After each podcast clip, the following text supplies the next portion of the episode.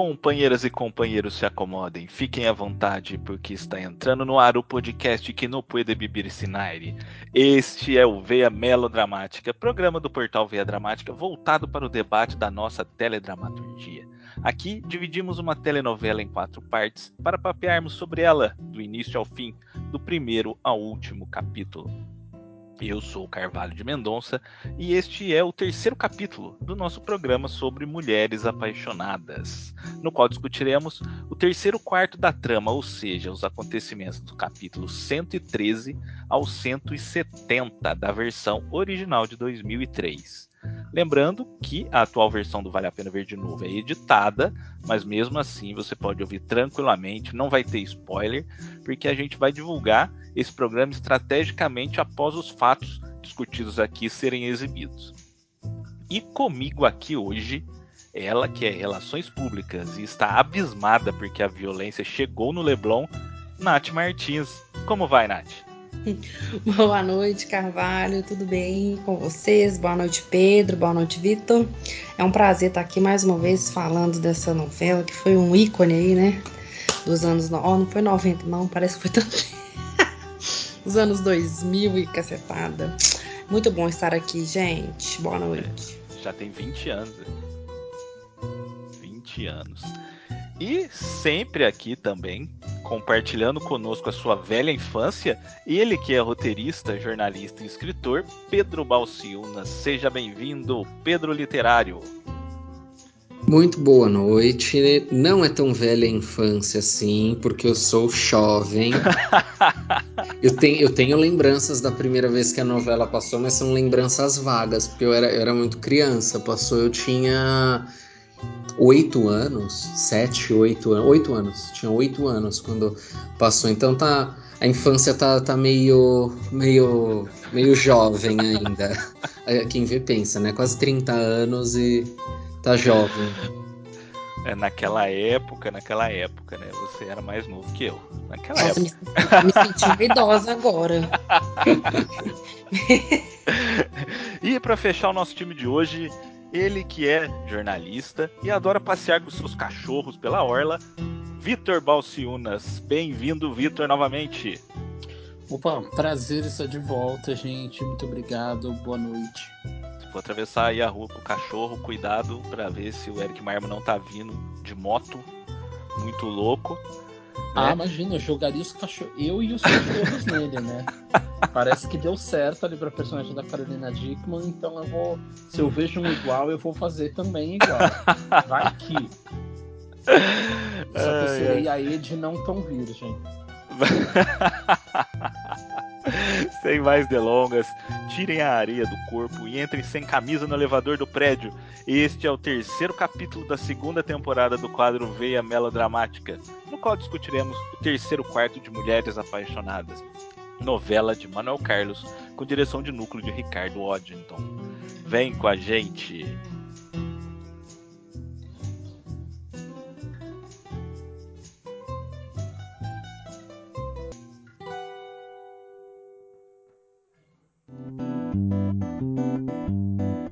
Este é o seu podcast Veia Melodramática.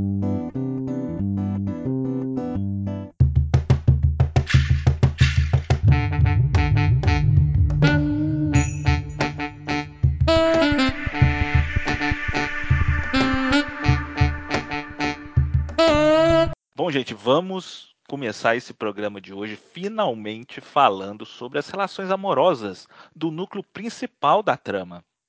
Aqui nós vamos falar da Helena e do Theo, da Helena e do César, do César e da Laura, do César e da Luciana, do Theo com a Fernanda. E tem mais um outro casal que nós não vamos falar agora, porque ele só vai acontecer mais para frente, envolvendo essa galera aqui. E por que, que a gente vai falar disso só agora? Porque a gente estava esperando acontecer certos eventos, né? já que a gente não pode dar spoiler, a gente estava esperando acontecer algumas coisas. Em resumo, a Helena ela tem um casamento que já está ali nas últimas com o músico Tel, e ela guarda lembranças de César, que foi o homem que ela amou no passado e que ela abandonou para poder se casar. Quando ela fica sabendo que o cara ficou viúvo e ele é pai de uma aluna dela, esse fogo dentro da Helena volta a queimar. Né? E a nossa história aí da novela começa por aí. Nós estamos agora nesse capítulo aí 117 até o 170. Nessa altura da trama, o César, que era amante da Laura, já largou da Laura para ficar com a sua nova assistente, que é a Luciana, que é enteada da Helena, né, filha do Theo.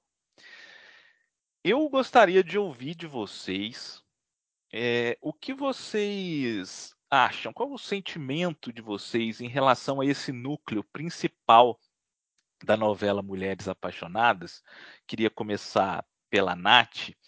É, esse romance do, do, da Helena com o César, eu queria saber é, se você compra essa história, se você gosta do casal. Boa noite, gente, mais uma vez. Então, eu, eu gosto, eu gosto da Helena com o César, sim. É, eu, eu, fico me perguntando até hoje, assim, que eu não entendi por que, que ela largou dele. É, é, na novela tem uma parte que, que deu a entender, mas eu não lembro se eu tava doida, que, porque ele era pobre, e, e ela largou para ficar com o Theo e tal. Enfim, né, eu, eu, eu vejo a Helena, assim, ela não era uma Helena puritana, né? Igual todo mundo é, pensava e tal. Ela também fez coisas que não são legais, né? Traiu um, traiu o outro. E aí, quando o César reapareceu na vida dela, primeiro que eu fico assim, como que ela não sabe que o cara é pai da menina que estuda há anos no colégio? ficou aí um, uma, ficou uma reflexão aí. Mas ela virou o verdadeiro charmanda, né? Um fogo no rabo na hora que ela viu o César lá e tal. E eu acho que é válido, né? Você querer reviver uma paixão, assim, mas eu gosto do casal.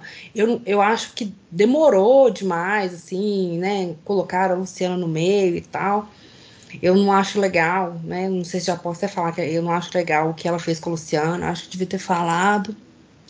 Mas fora isso, eu gosto. Eu acho que ela já devia ter separado do Theo há muito tempo para ficar com ele. É, o Pedro, uma coisa que eu acho curiosa da, dessa criação do César nessa novela é a falta de carisma do personagem, sabe? Porque é, os, os, outros personagens que o, o, Manuel Carlos ele cria, se a gente for pegar, por exemplo, o próprio Zé Maier, é, que é o Carlos de História de Amor, ou o Miguel, o próprio Pedro, né, de, de laços de família. A, a gente, é, eu, eu sinto no César uma total ausência de, de carisma, sabe? A gente não, não consegue gostar dele por ele ser o mocinho da novela, entre aspas, né?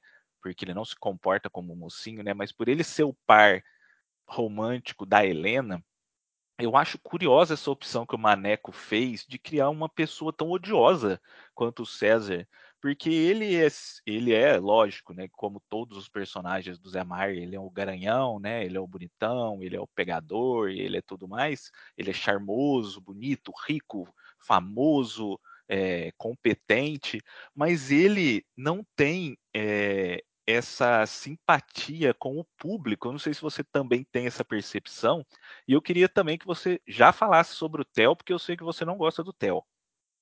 Eu, eu discordo um pouco de você nessa questão do, do César, porque eu acho que isso foi, pelo menos para mim, foi ficando mais evidente conforme os capítulos passavam. Óbvio que tem ali um, um vício do Manuel Carlos em construir essa figura do Zé Maier como o garanhão irresistível, o homem que vai pegar todas as mulheres da novela, tanto que o Zé Maier a figura dele, né, sempre foi muito associada, ah, é mais uma novela que o Zé Maier vai entrar para pegar todo mundo. Depois a gente, né, viu que não era só na novela que ele agia dessa maneira, teve todo aquele problema de assédio dele nos bastidores de, de A Lei do Amor, que deixou ele afastado da televisão até até o momento. Então, e eu não acho ele o personagem sem graça. Pelo contrário, é um personagem que eu acho que, é, pelo menos para mim, transmitia muito uma verdade do,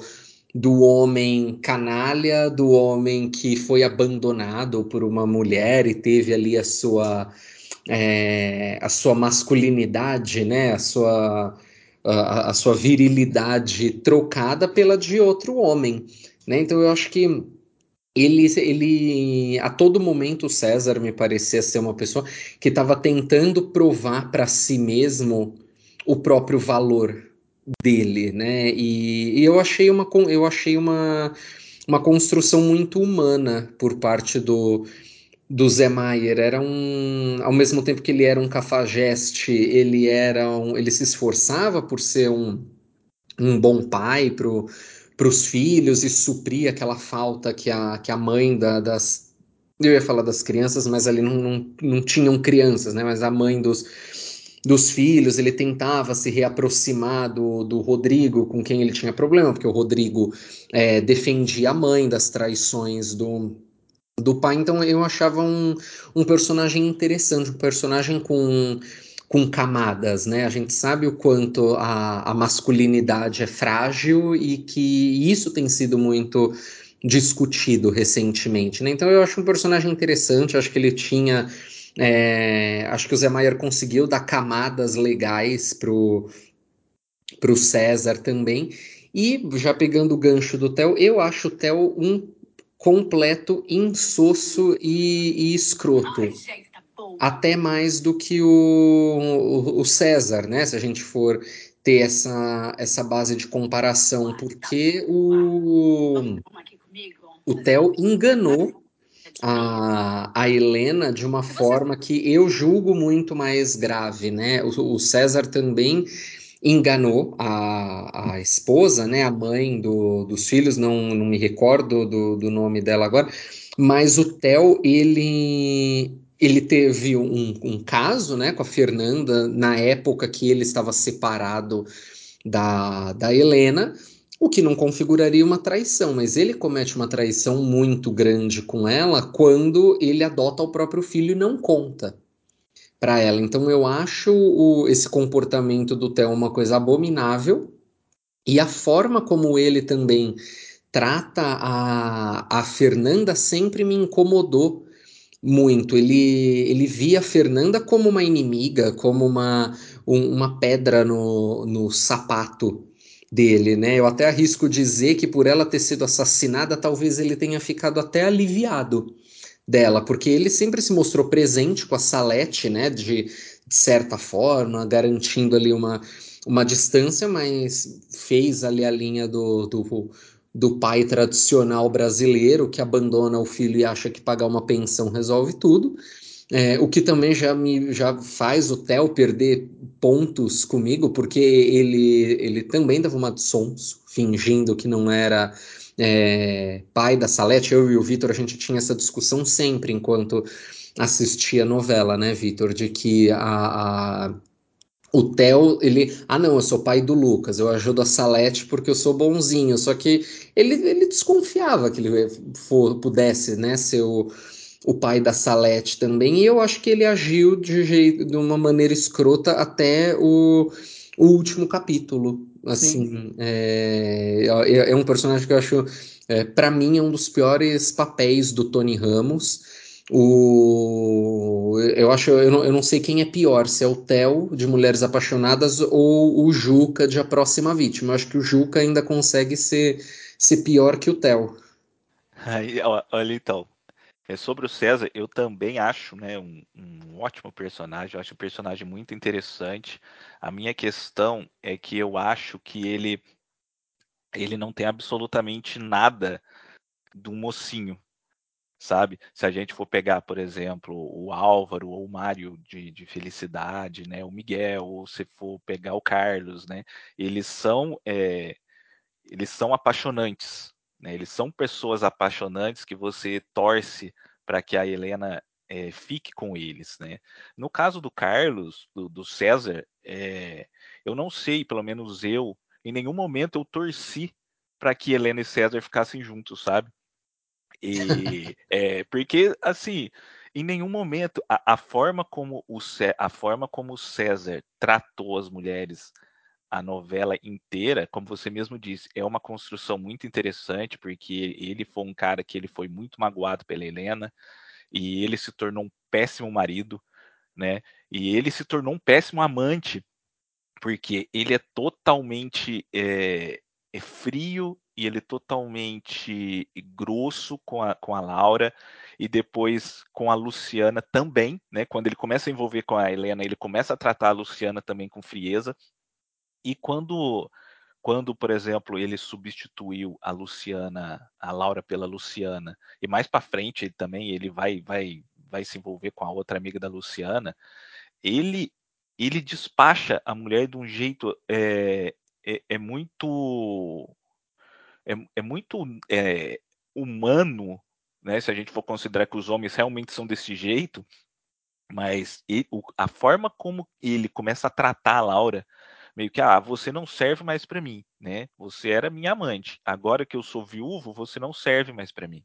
E agora que eu tenho uma uma assistente mais jovem, mais bonita, é, você também não serve mais para mim. E desse jeito ele vai fazendo com todas, né? ele vai substituindo as mulheres. E ele é o mocinho da novela. O Manuel Carlos em nenhum momento se, se preocupou com essa questão. E no caso do Theo, é, eu não sei, né? A Fernanda, minha esposa, ela concorda com vocês em relação ao Theo, mas eu adoro o personagem. Eu adoro. Eu acho que ele era a figura ali da novela que ele tinha a, a preocupação maior né, de todo mundo. Ele fez uma coisa horrível e ele vivia com esse e ele vivia com essa coisa na cabeça, né, no coração. Ele tinha essa segunda família que ele sustentava, né? Eu também, eh, você comentou aí a respeito da Salete, eu até hoje eu não entendo o porquê da Fernanda ter escondido dele porque para mim não fez sentido. Né? É, eu não me recordo se teve uma justificativa, né? Se ela chegou a justificar para a vizinha dela lá o porquê que ela escondia que a Salete era filha do Theo, mas eu não entendi, sendo que ela já tinha, né, um, um outro filho com ele e, e, e tudo mais. Então, para mim, não sabe, não faz muito sentido isso. E eu adoro o Theo porque o, o Tony Ramos, para mim, é, ele passa é, para a gente uma coisa que que era um sentimento que o personagem realmente tinha. Eu consigo olhar para o Theo e ver uma pessoa que ele não era uma pessoa ruim, ele era uma pessoa boa que fez uma cagada enorme e que e que convive com isso o tempo inteiro. Então ele está sempre com aquela cara dele de dor de barriga, né? Ele está sempre incomodado, ele está sempre apressado, ele, a gente tem a impressão de que ele está sempre querendo fugir das conversas, ele nunca está 100% envolvido em nada, a não ser no final, né, quando a gente vai ver ali, que a gente não vai falar agora, quando ele é, ele tem ali o, o, desfecho dele com uma nova história, né, e, e eu acho essa criação do Tony Ramos, ela, eu acho ela muito bem feita,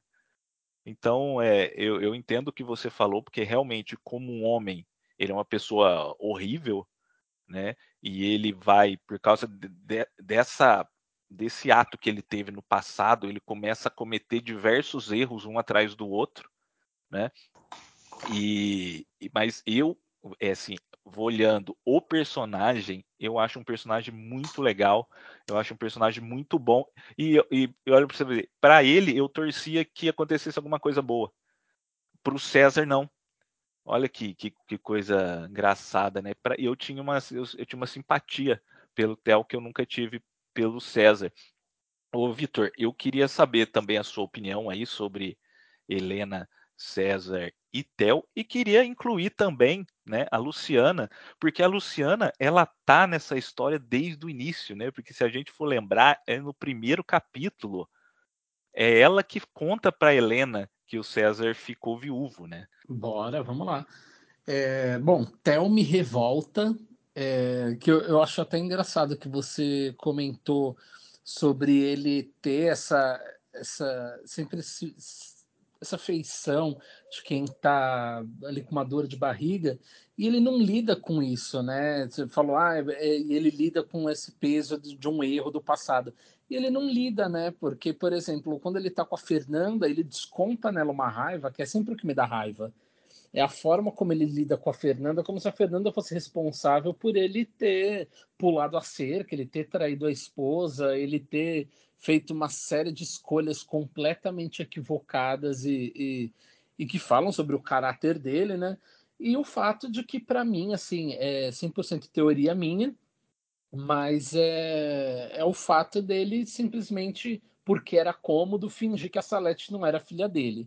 Mas tanto ele, na minha cabeça, ele tanto sabia que era que sustentou ela durante todo esse tempo. Mas aí era cômodo fingir que não. Aí dava uma ajudinha ali e era isso aí. E vamos fingir que tudo bem. Agora, quando a gente chega em César e Helena, para mim eles me conquistam num, num, num, simples casamento que é a junção Torlone e Maier, que os dois têm uma química inegável. É, e aí, na hora que eu coloco os dois juntos, eu acho que simplesmente funciona. E sobre o, o, o César ser um, um mau mocinho, por assim dizer, é, o que eu fico pensando é que a Helena também é uma mulher extremamente falha. Você vê que ela está tentando ali ajudar todo mundo, mas ela nem tenta ser perfeita. Ela mantém ali um caso com com o namorado da enteada, eles reatam e ela tá meio, olha, não vamos contar para ninguém. E eu acho que são, eu acho que são pessoas bem reais, na verdade, porque é aquilo, ninguém é totalmente mal e ninguém é totalmente bom, né? E aí você tem a, a, Helena ali falha, que encontra um César tão falho quanto, e, e, se encontra no erro e conquistam, acho que o público, eu pelo menos me sinto conquistado pela química que existe entre eles. Eu acho que tem ali uma, uma sensualidade, um, uma coisa de pele entre os dois que simplesmente você torce para ver mais e mais daquilo. E quando adiciona a Luciana, a Luciana, quando eu vejo esse triângulo amoroso deles, é, eu acho que foi um grande acerto da novela que na época talvez algumas pessoas tenham torcido o nariz ou tenha passado batido, mas hoje são discussões que a gente tem, né, do, do, do romance, da, da, do, da, das polirrelações, a gente fala de, de relacionamentos abertos, porque Ellie César tem sempre umas discussões assim muito livres, né? Você vê que ela sabe que ele tá que ele tá atrás de outras mulheres, ela também tem aquela história mal resolvida com o Diogo, e os dois estão sempre ali num, num diálogo bem aberto, até. Você vê que não tem um não tem muito ciúme entre eles, eles costumam conversar muito sobre isso. Eu acho muito interessante que você vê. Ali era 2000, eu quero falar 2002, me corrijam, por favor. É, a novela é 2002, né? 2003. 2003. Você vê a novela ali em 2003 e aquele relacionamento deles já estava em 2023, né? Eles ali discutindo, é, falando sobre como um não tinha posse sobre o outro. Então eu, eu acho de um ponto de vista assim bem, bem interessante, bem moderno. É, e Nath, é, eu e a Fernanda, a gente estava conversando esses dias a respeito de cenas é, marcantes de, de, novela, né? Cenas que, que ficam para a história, né? E se, se, a gente for, for puxar mais para trás, né? A cena da, da, dele, da, da Tieta tirando a peruca da irmã, do, do assassinato da Odette Reutemann ou do próprio Marco Aurélio de Vale Tudo dando uma banana lá dentro do helicóptero, né? E a gente pensando como é, essas cenas é, elas estão minguando, né? Essas cenas marcantes, né? E aí gente discutindo sobre quais essas cenas que marcaram a gente na nossa, na nossa infância, na nossa adolescência, né? Vem muito na, na, na nossa cabeça a cena da, da Camila raspando a cabeça em Laço de Família, né? E a cena da Fernanda. Né? Interessante isso, porque essa cena do, do, do, do tiroteio ali no Leblon, que, que mata a personagem da Vanessa Gerbelli, como que isso foi marcante na época, como que isso fez burburinho, né? Como que, que gerou todo um debate, porque a princípio a prefeitura não queria deixar gravar, né? Porque achava que, que ia manchar a imagem do bairro ali, da, do, do da região, da cidade e tudo mais. E de como tudo foi feito e de como isso mexeu com a sociedade, né? Na época, que é muito interessante, que foi um negócio que o Manuel Carlos, aliás, o Manuel Carlos ele faz muito isso, né? Ele avisa que ele vai fazer as coisas da novela, né? Então foi um negócio que se arrastou, né? A, a, a Salete sonhando com o anjo, sonhando que a mãe ia morrer, aí ouvia sirene e ela travava e não conseguia andar. E, e, ele foi avisando, ele foi avisando, ele foi avisando, e as revistas avisando, e o TV Fama avisando, e o Video Show avisando, até que chegou a grande cena, que é a cena da morte da Fernanda. Da morte não, né? Ela leva um tiro ali, ela, o, o Theo também, aí depois ela vai ficar internada um tempo, e, e aí sim, né? Depois ela vem a falecer. É, eu queria é, perguntar se você lembra da época de, de, de, quando aconteceu essa cena. Engraçado que eu lembro do dia que aconteceu essa cena e que você comentasse sobre, sobre essa questão da Fernanda, da Salete e do, do Lucas, né? Porque como como os meninos mesmo falaram, o Theo em nenhum momento ele enfrentou o problema, né? Se a gente for, se a gente for analisar certinho, em nenhum momento ele contou a verdade, né?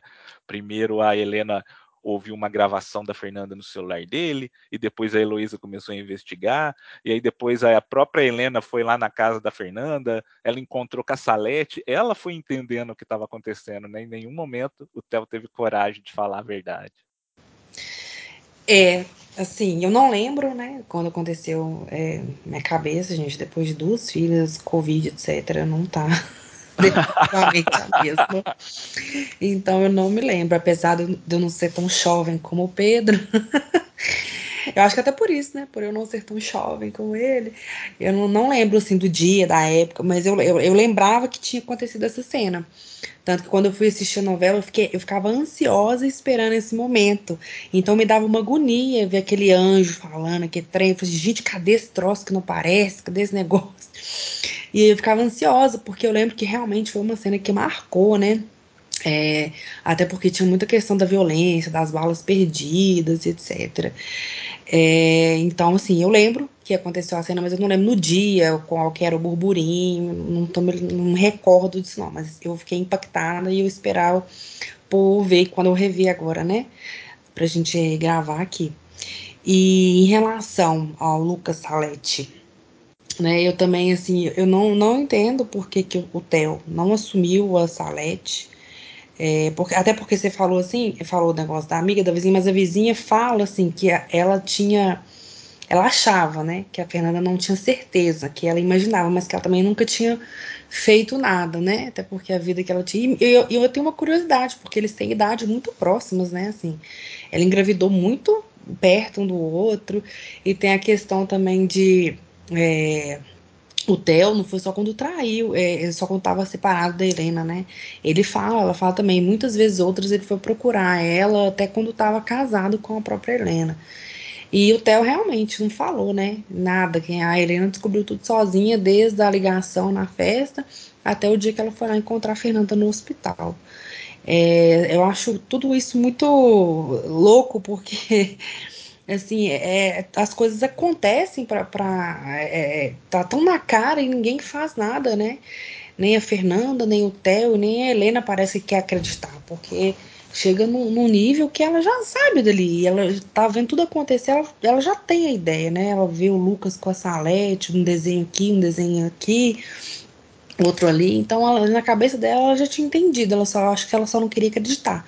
Até quando ela escutou da Fernanda lá, né, na, na beira da morte eu, assim, era um núcleo que me dava. As, as, eu ficava ansiosa para saber o desfecho, mas me dava uma preguiça, porque é, a sensação de que não caminhava, né?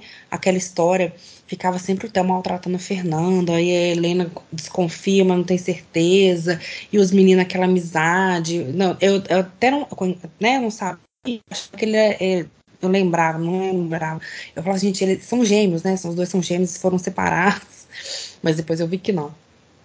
Então, assim, é tudo muito bizarro, né? Assim, o Theo, eu, eu concordo plenamente com o Pedro, é, de que ele era um, um, cara escroto e um personagem, tipo assim, para mim ele tá pau a pau com o bibliotecário lá da, da Vera Fischer. Mas então é isso, assim, eu acho que era, é, foi um núcleo ao meu ver, assim, até bem trabalhado, tinha uma história rica ali, né, para se desenvolver enquanto uma novela. É aquele bafão, igual você falou assim, para mim era o mais importante da novela de resolver, assim, era aquilo, é, né, E só que é, eu acho que nessa pressa nossa, assim, eu, eu fiquei meio com preguiça, porque era tudo a mesma coisa, tudo a mesma coisa, e o treino nos envolvia. Eu tinha essa sensação, assim, não sei se vocês concordam comigo.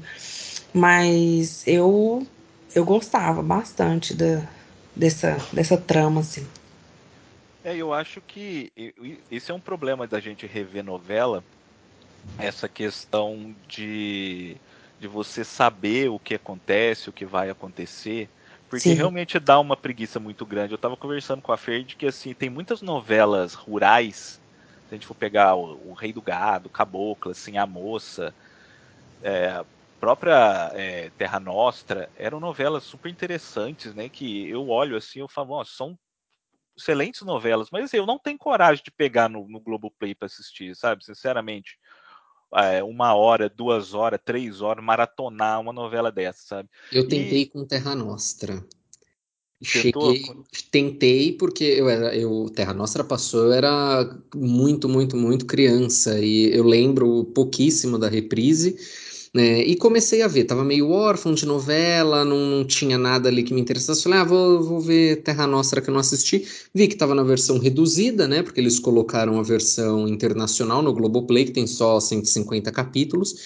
E eu fui até que bem, consegui chegar até o capítulo 85, mas não, perdi totalmente o tesão em em acompanhar e, e, parei. Realmente Terra Nostra tá lá. E é uma novela interessante, uma novela legal, uma novela que tem atores muito bons em atuações muito boas. Eu sou super fã do Raul Cortez, eu adoro a Ângela Vieira. É, fazendo um papel interessante também, que é aquela a rica, malvada, é, é, que te diverte ali, começa depois a ter caso com o cocheiro. E, mas eu não consegui seguir, porque realmente, assim, é, eu acho que a, é, é, tema para outro podcast, isso, inclusive, mas é, o, as novelas do Benedito, elas são muito repetitivas, elas são muito arrastadas, elas são muito chatas, assim, são bem feitas, porém são muito chatas. Não, eu não, não consigo acompanhar Benedito por por muito tempo. E, e, são histórias interessantes, assim, num primeiro momento, mas eu acho que depois acabei entrando num marasmo que realmente não, não dá tesão de acompanhar até o fim. É, e Terra Nostra ainda tem um problema de a, da Globo não ter os direitos em relação à trilha sonora, né? Tem, muito, tem muita música que eles não podem exibir, então eles cortaram cenas que eles não conseguiram é, tirar, né? Então a novela tá bem picada. Eu também assisti alguns capítulos, ela tá bem picotada. Sim. E o, o que eu digo é assim, por exemplo, esses dias estava tava passando aqui, estava assistindo Cabocla, né? Deixei passando Cabocla assim, e é gostoso de assistir. Só que daí depois eu pus o Rei do Gado para assistir, assisti um capítulo, dois, três, e fica assim semanas acontecendo absolutamente nada, sabe? E, e assim, eu lembro da minha avó adorar, do meu avô adorar, e tipo, realmente era novela pro meu vô, era novela pro meu vô, não, não tem como, cara, você pôr num streaming e acompanhar. É, é, é, engraçado isso. E no Sim. caso da Fernanda, eu tenho que concordar completamente com o que a Nath falou. A, no, a história dela começa e termina do mesmo jeito. E, e, você sabendo que a personagem dela não evolui, dá muita preguiça. Sim. Você já saber que a personagem dela não evolui. Tirando ali uma passagem que ela exige do Theo, que arruma um emprego para ela, né? Então ela vai trabalhar lá no, no hotel, o Rafael arruma para ela no hotel. É, e aí fica aquele clima de que, nossa, e agora? Né? Porque o Rafael sabe, a Lorena sabe de tudo, né? Mas de resto ninguém sabe. E aí você fica, ah, agora vai criar uma tensão, vai acontecer alguma coisa. De resto é só aquela chatice daquela mãe dela enchendo o saco, a Salete também com aquela, com aquela choradeira. E, e, nossa, aquele menino meu Deus do céu, aquele Lucas enchendo o saco da Helena. Deixa a Salete vir almoçar aqui. Eu Traz a Salete pra morar aqui. Traz... Eu quero batata frita. Eu não vou tomar mãe, banho. Ó, você imagina pra Helena, o moleque vira e fala: Ô oh, mãe, deixa a Salete vir morar aqui. ah, puta que pariu, cara. Não, a, Helena, sensação que eu tinha era que a Helena tinha 60 anos. Que era mãe de 60 anos. Porque, gente, surreal. Para mim, não, pra mim não, eu não comprei aquela ideia, tipo assim, da família de Quali, sabe? Ela e o Theo, tipo assim, idosos sendo pais de menino pequenininho. Claro que isso tem, né? Pode até ter soado um preconceito aqui, mas para uma novela que né? Que demonstra uma mulher que quer ser mãe ainda, que quis, que ficou triste e tal. Eu, eu não sei, a sensação que eu tinha que, que não encaixava ali o perfil. E o moleque chega com o desenho, olha aqui, mãe, a Salete desenhou a mãe dela e o papai. Ah, puta merda, cara. A Helena tinha que ter um saco gigante para aguentar, né? E é, em, em, relação a Fernanda tem essa questão, porque a gente, é, a personagem não evolui, ela tem só aquelas cenas do apartamento. E apesar de ser uma coisa, é, como eu já falei aqui, é uma história que eu gosto, né? Porque eu sinto ali o, o, esse peso no personagem do Tony Ramos, né? E a gente fica nessa tensão de que a qualquer momento tudo vai estourar. A personagem dela, a gente sabendo tudo o que acontece, na verdade que nada que acontece, toda hora que aparece a cena dela do apartamento dá vontade de acelerar. Porque a gente sabe que não vai acontecer nada. Vai ser só ela brigando com a mãe, ela conversando com a Salete ou ela conversando com a vizinha. Né? Teve uma outra hora lá que aparecia o, o, marido da vizinha, que batia na vizinha, que era meio que um que era cafetão, o cafetão. Né? Era o cafetão. E, mas assim, absolutamente mas nada. Tá. Eu não lembrava que ela não tinha essa evolução. Eu lembrava da cena, né? Da morte e tudo. Mas eu ficava nessa expectativa, como eu te falei.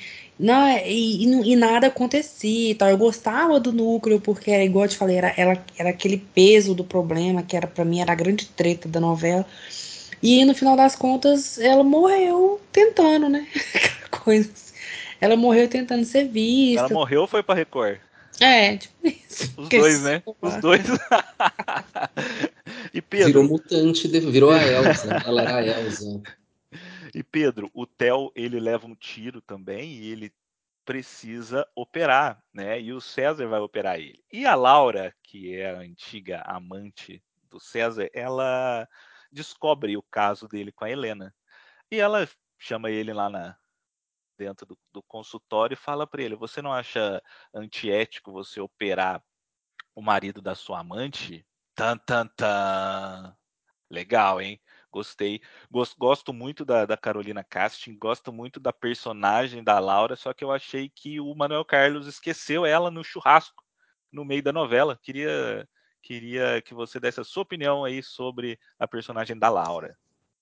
Eu concordo com você 200% assim. E primeiro eu também eu gosto muito da Carolina Casting. Eu acho que ela é, é uma atriz que dão papéis menores do que ela pode fazer. Ela em Terra Nostra eu acho excelente, né? Já que falamos Verdade. de Terra Nostra e de Carolina Casting, eu acho a personagem dela na Terra Nostra muito legal. É, ela só perde para Paloma Duarte, que faz uma personagem mais interessante ainda. Elas são é, irmãs, não são? São duas irmãs e o, o, a Carolina Casting quer casar com o Mateu e a, a Paloma Duarte acaba casando com o Gabriel Braga Nunes, que é político, só que é ela que assume o comando das fazendas do pai.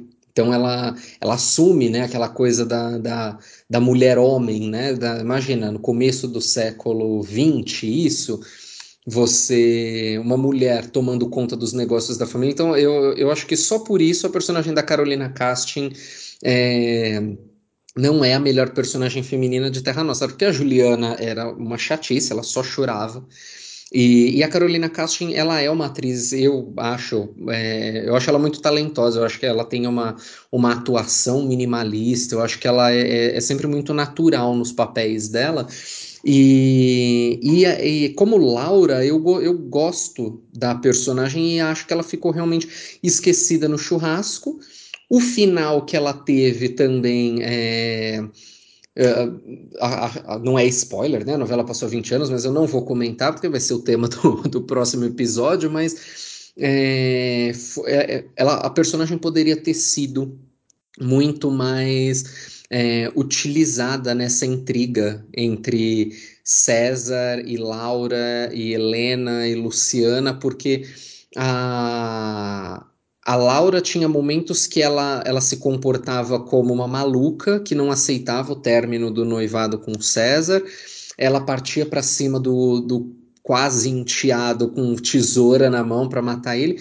E depois ela, ela vinha fazer uma espécie de chantagem que não era uma chantagem, ela realmente levantou um ponto muito bom para ele. Ela falou: Ué, você vai operar o marido da sua amante? E aí?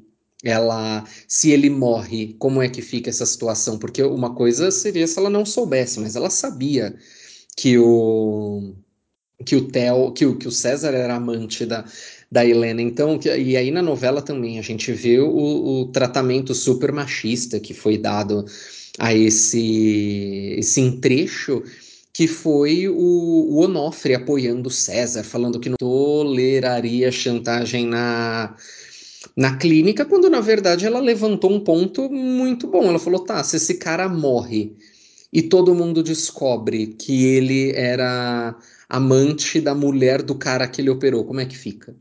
Então eu acho que a, é, esse entrecho da, da ética, da é ética é chantagem, poderia ter sido melhor trabalhado, poderia ter durado mais algumas semanas. Eu acho que é, foi resolveu-se muito rápido, sendo que poderia ter sido esticado um pouco mais. É, eu acho que dramaturgicamente teria um efeito interessante isso, diferente daquela trama da Fernanda que ela ficou é, morre não morre semanas no, no hospital. Era uma coisa que é, eu avanço pouquíssimo é, nas novelas, assim, quando eu tô assistindo. É muito difícil eu avançar.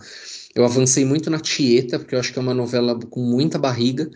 E, mas, e Mulheres Apaixonadas não, mas algumas cenas da Fernanda eu confesso que às vezes dava uma, uma vontadinha de, de acelerar, porque era bem difícil é, acompanhar aquilo e acho que faltou um, um pouco de trabalho nisso, assim, em explorar melhor a, a, personagem, porque era uma personagem tão interessante, né? Era, ela era também uma mulher apaixonada ali que é, tá, uma hora tá apaixonada, uma hora tá desapaixonada. Eu acho que ela também não tentou lutar tanto pelo César na hora que ele trocou ela pela pela Luciana, o que eu, né, se você for analisar, mostra um pouco ali de dignidade dela, já que foi trocada, já que foi é, excluída pelo, pelo noivo, né?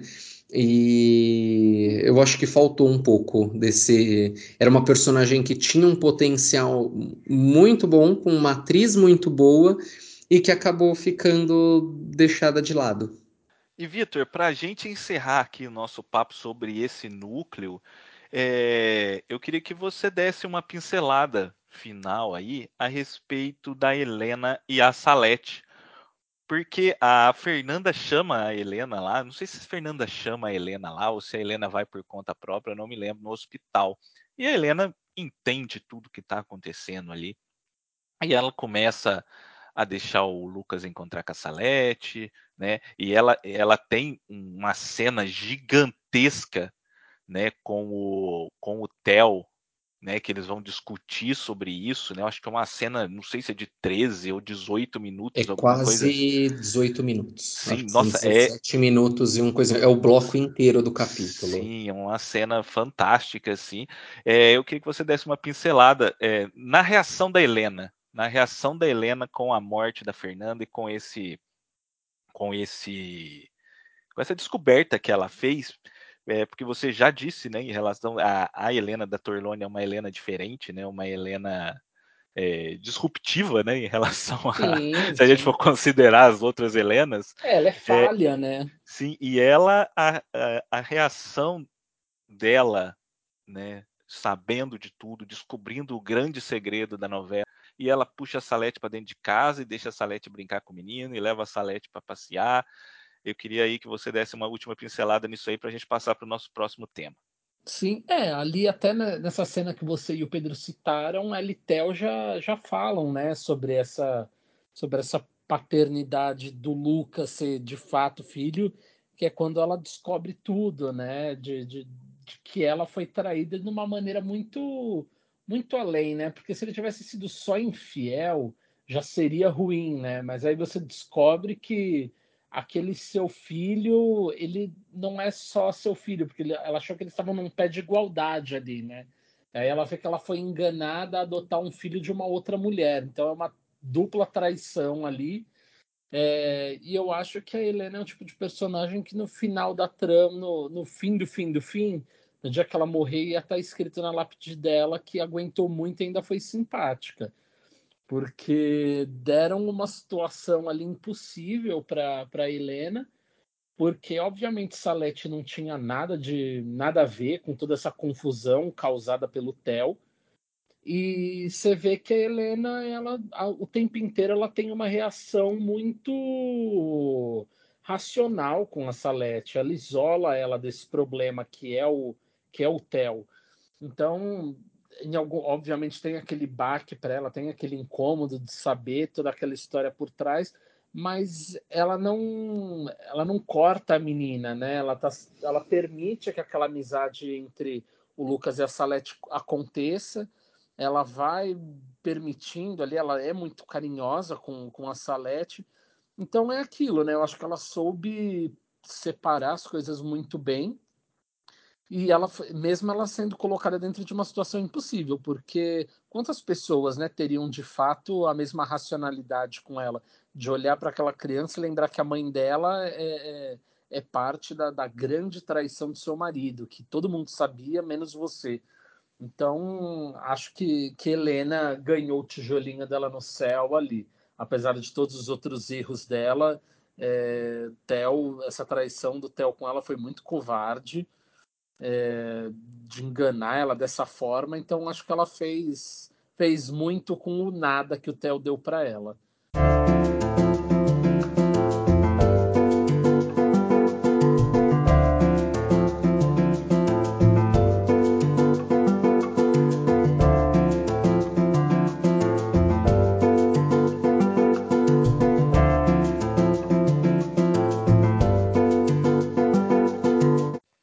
Vitor, agora começando com você. Vamos falar de uma personagem importante nessa novela que meio que transitava entre os núcleos, né? Que é a Lorena, a personagem da Suzana Vieira. Né? É, vale a gente lembrar que a Suzana Vieira, é, alguns anos antes, ela tinha feito Por Amor, e ela era a grande estrela de Por Amor, né? Ela brilha como a Branca Letícia de Barros Mota e ela rouba a cena é, naquela novela. E aqui ela volta num personagem que é, ela é, é, um, é um coadjuvante que está a todo momento participando de, de, de, momentos importantes da história, porque ela está sempre dando conselho, né? Ela está sempre dando palestra, ela está sempre falando grandes frases, né? Ela está sempre fazendo grandes discursos. É a figurante discursos. de luxo, né? Exatamente, é figurante de luxo. Ela está ali encostada ali em todos os cenários, ela está lá. Só que ela tinha também a história dela, que era uma paixão ali que ela teve com um menino bem mais novo, que era um funcionário dela, que é o Expedito, personagem do Rafael Calomene. É, eu queria saber de você se você gosta dessa história, se você achou que ficou bem trabalhado, o que você acha da Lorena, e aí depois, mais para frente, nós vamos pôr a Marina nessa história também. É, a, a, a Suzana Vieira deu até uma entrevista recentemente que ela fala sobre como o ator mais velho é, ele é selecionado para novela, ele tem menos cenas, mas quando o ator mais velho aparece, ele faz o capítulo. Essa novela a gente tinha várias estrelas dentro do elenco, mas Suzana Vieira é o tipo de atriz que quando ela entra em cena todo mundo para para ver o que ela vai fazer. E eu acho que ela fez bastante com o personagem. É um personagem que não agrega tanto a história, ele tem um quê ali de muleta, porque você vê, se a gente tira a Lorena de, da equação, ela não ela não faria falta alguma, né? Ela preenche ali algumas horinhas de capítulo, é divertida, aparece ali com umas frases meio feitas, como você mesmo falou, tem ali todo tem essa história dela com o Expedito, que é um olhar interessante, ainda mais numa época que a gente estava discutindo bastante essa, essa relação com diferenças de idade. Então teve aí seu peso social, mas é uma personagem dispensável, né? Ela, sim, por si só, não ter ela ou não na, na, novela, fica claro que ela não tem impacto algum. Eu sou muito fã da Suzana, então gostei de ver. Acho que passaria batido, porque o Expedito ali não, não tinha lá muito carinho. Então é aquela coisa assim: você tem a Suzana Vieira, que é uma ótima atriz, e você tinha um ator recém, um, recém-lançado, assim, por assim dizer, que era o ator que fazia o Expedito, e ele é ruinzinho, né? Então ele se destaca negativamente bastante. Então é uma história que não, não me agrega muito, não. Eu, eu acho que a Suzana fez ali um bom trabalho, mas é um personagem que passa batido na carreira dela. Eu acho que quando surgiu a ideia de criar esse mosaico de várias mulheres apaixonadas, né? Apaixonada demais, apaixonada no padre, apaixonada no mais velho, apaixonada no mais novo, apaixonada no primo. É... O Maneco ele teve essa ideia de discutir essa questão e discutir também alguns preconceitos, né? Porque é, que, o, o, principal preconceito que a gente vê na novela é da própria mãe do Expedito, né? Pela a personagem da Regina Braga, porque ela não aceita o relacionamento, primeiro porque ela, por causa da idade, depois também por causa da classe social e também pelo fato dela ser empregada da Lorena. Então, né, são várias coisas ali que que ela não, não, não, não concorda né, com aquele relacionamento, só que no caso, por exemplo, da Edviges, ela não se importa do, do Cláudio ser rico, né? Então você vê que o problema dela era com a idade, do fato da Lorena ser da idade dela, né? E, e de ser a, e de ser a chefe dela e tudo isso que, que pegava e acaba é, puxando esse debate, mas realmente não é não é uma um, um núcleo que que faz a trama andar para frente. Como você mesmo falou, o Rafael Calomene muito fraco. É aquilo, era a estreia do cara. Muita gente começou mal e melhorou. Ele, pelo que eu entendi, ele largou mão, né? Então é, a gente não teve a oportunidade de ver se ele iria melhorar, mas em Mulheres Apaixonadas ele tá muito mal. Sim. Ele, ele destoa muito do, do, do restante do elenco, né? Que é muito e... forte, né? Sim, é, é, é, a disparidade é muito grande. E Pedro, eu queria saber se você gosta da personagem da, da Lorena, né? Que você comentasse aí a respeito desse, desse papel que ela faz, né? De, de, de interligar os núcleos, de fazer comentários, né? E de, e de servir aí de escada para alguns núcleos. É, e também já falasse dessa questão da Marina, né? Porque nesse capítulo que a gente tá, a gente já sabe que a Marina começou a fotografar, né? Porque depois ali de uma longa, né, caminhada dela, chorando e chorando e enchendo o saco por causa do Diogo, ela resolveu viver e virar fotógrafa. E aí agora ela tá tirando foto do Expedito e os dois se pintou um clima lá, eles beijaram. A Lorena percebeu, chamou os dois e e botou aí o, o para tentar colocar o pingo nos is. Então, Pedro, queria saber a sua opinião sobre Lorena, Expedito e Marina. Ó, oh, você sabe que na época que eu estava na faculdade, meu apelido era Suzana Vieira.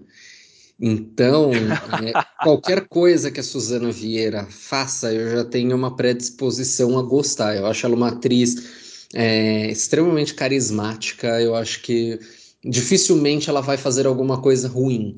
E a novela pode ser uma bomba, mas ela em cena, ela sempre dá o. Tem, é aquele ditado, né? Não existe papel grande, papel pequeno, que existe ator grande e ator pequeno. E a Suzana Vieira, ela é uma atriz do tamanho da modéstia dela, ou seja, é enorme. E e ela, eu gosto da Lorena, eu concordo com o Vitor, a gente inclusive tinha essas, essas discussões aqui em casa. Ela é, a Lorena é uma personagem totalmente sem função na novela. Ela aparece para dar palestra, para dar lição de moral, para terapizar o, os outros personagens e, consequentemente, o telespectador acaba sendo terapizado pela Lorena também. Mas eu acho que, pela época, foi uma foi uma trama muito bem feita, porque não, não foi a primeira vez que teve né, um, um romance entre uma mulher é, mais velha, um rapaz mais novo, diferença de classe social, isso daí é o clichê básico da, da novela, mas a forma como a discussão foi feita foi uma forma legal, que era uma, uma como se dizia, né, antigamente era uma coroa enxuta com um rapagão e e ela também quer ter o, o direito a viver a vida dela e a hoje, né, olhando com essa distância, eu vejo que talvez a é que, é que o Maneco ele sempre abordou os pobres na novela dele de uma maneira muito classista, né?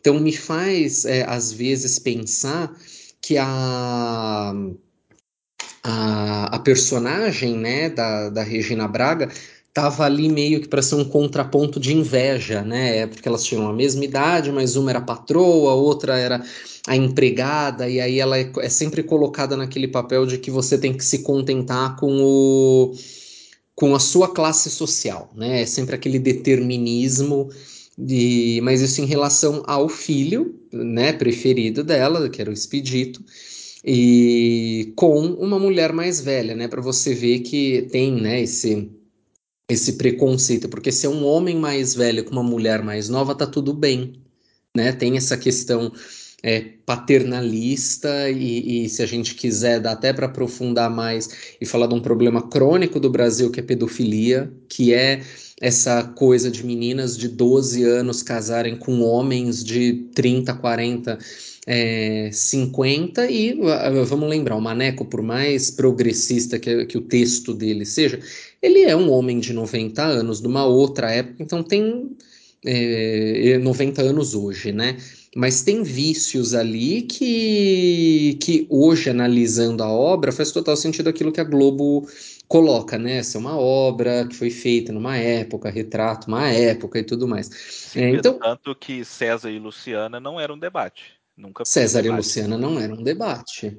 O, de, o debate César e Luciana era, é, era do ponto de vista do machismo, né? De, de como, como assim ela está se relacionando com o, a, a tia está se relacionando com tia não, né? A, a madrasta, né? A madrasta está se relacionando com o namorado da enteada, é, e o César comer a novela inteira estava tudo certo.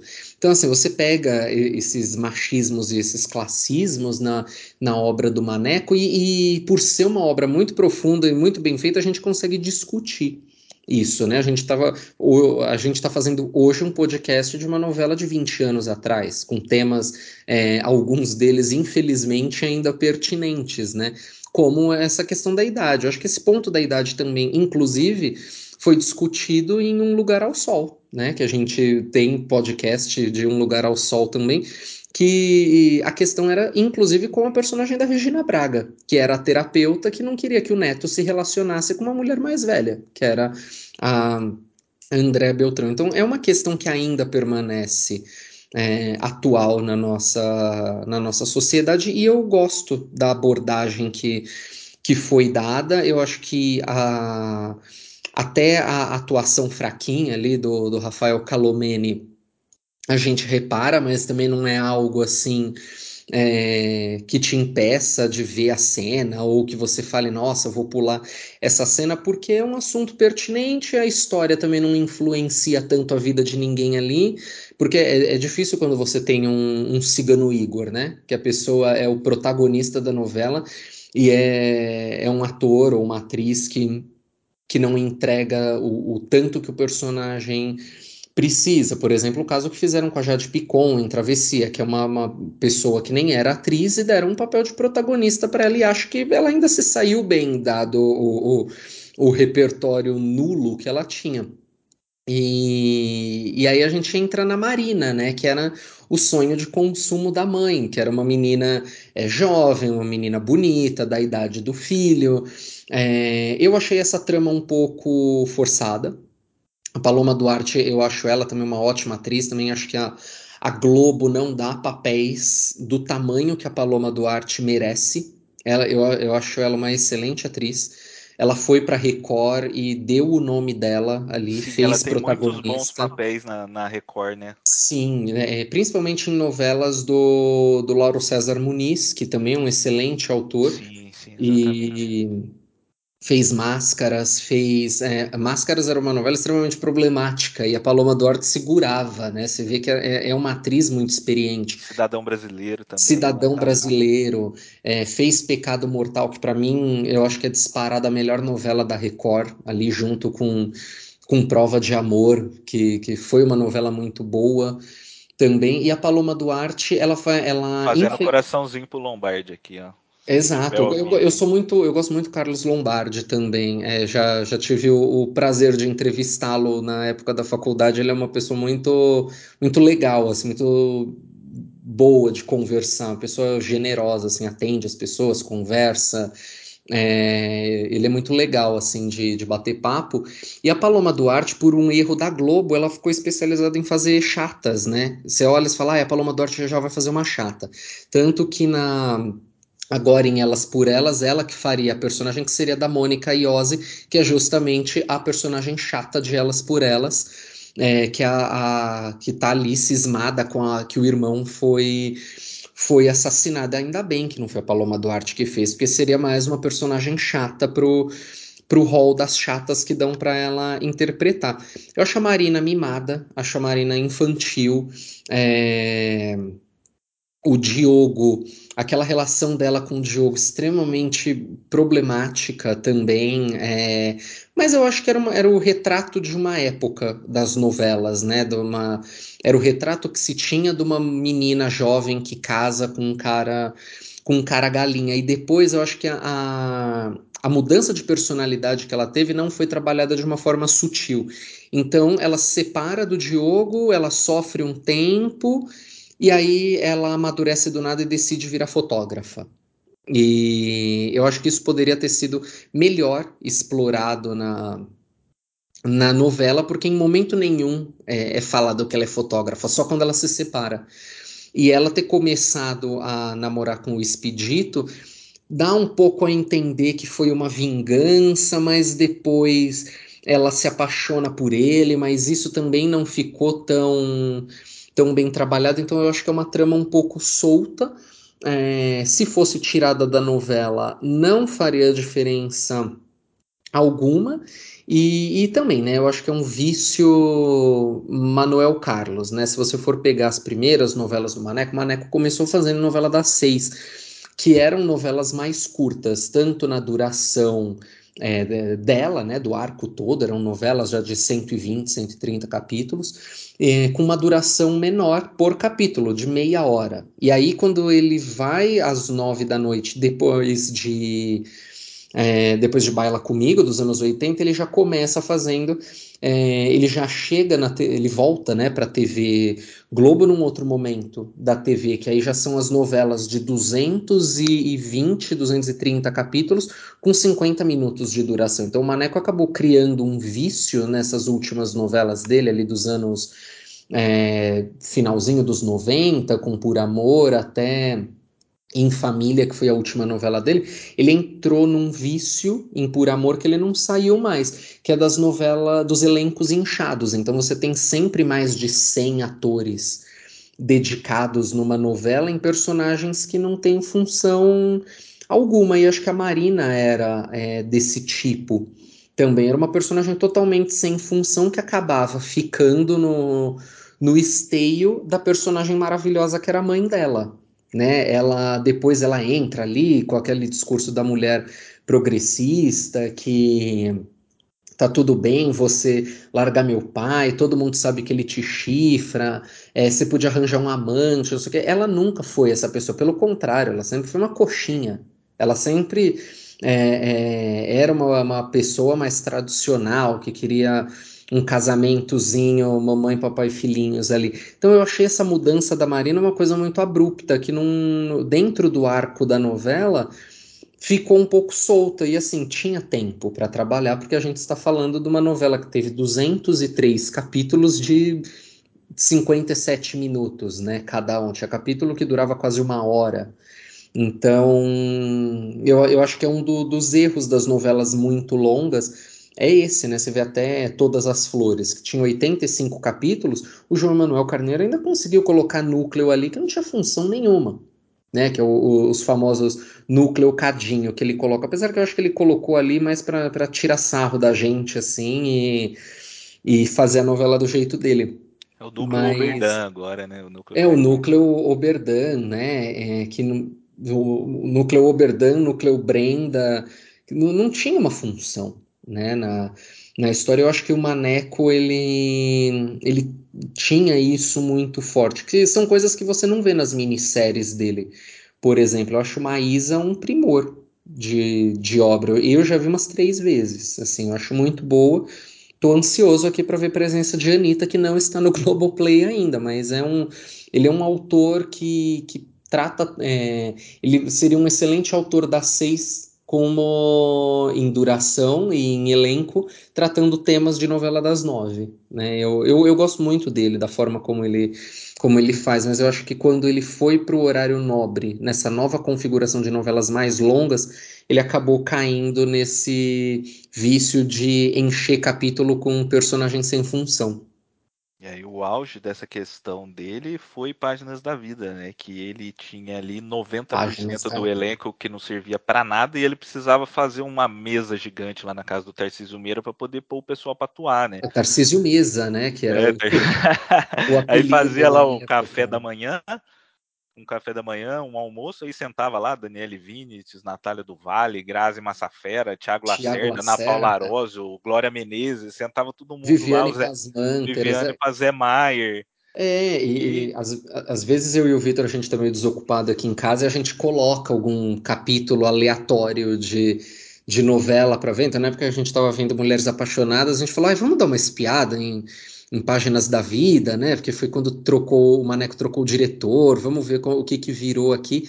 É, e às vezes a gente vê, via um capítulo e falava, gente, mas eu nem lembrava que esse ator estava aqui na novela, né? Eu falava, gente, mas ele estava aqui, o que, que essa pessoa fazia na, na novela? Você tinha eh, até a, a, a Ana Botafogo em Páginas da Vida, que você falava, gente, mas. Aí eu lembro sempre do do capítulo clássico que termina com a menina vendo o piano subindo no, no, no prédio no Leblon e, e, ela fica maravilhada. E o capítulo termina. Eu falo, gente, o Maneco, ele realmente.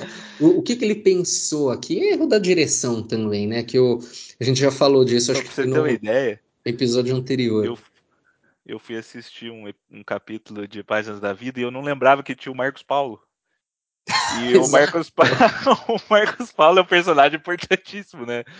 E eu, assim, não, não, não, lembrava, não lembrava.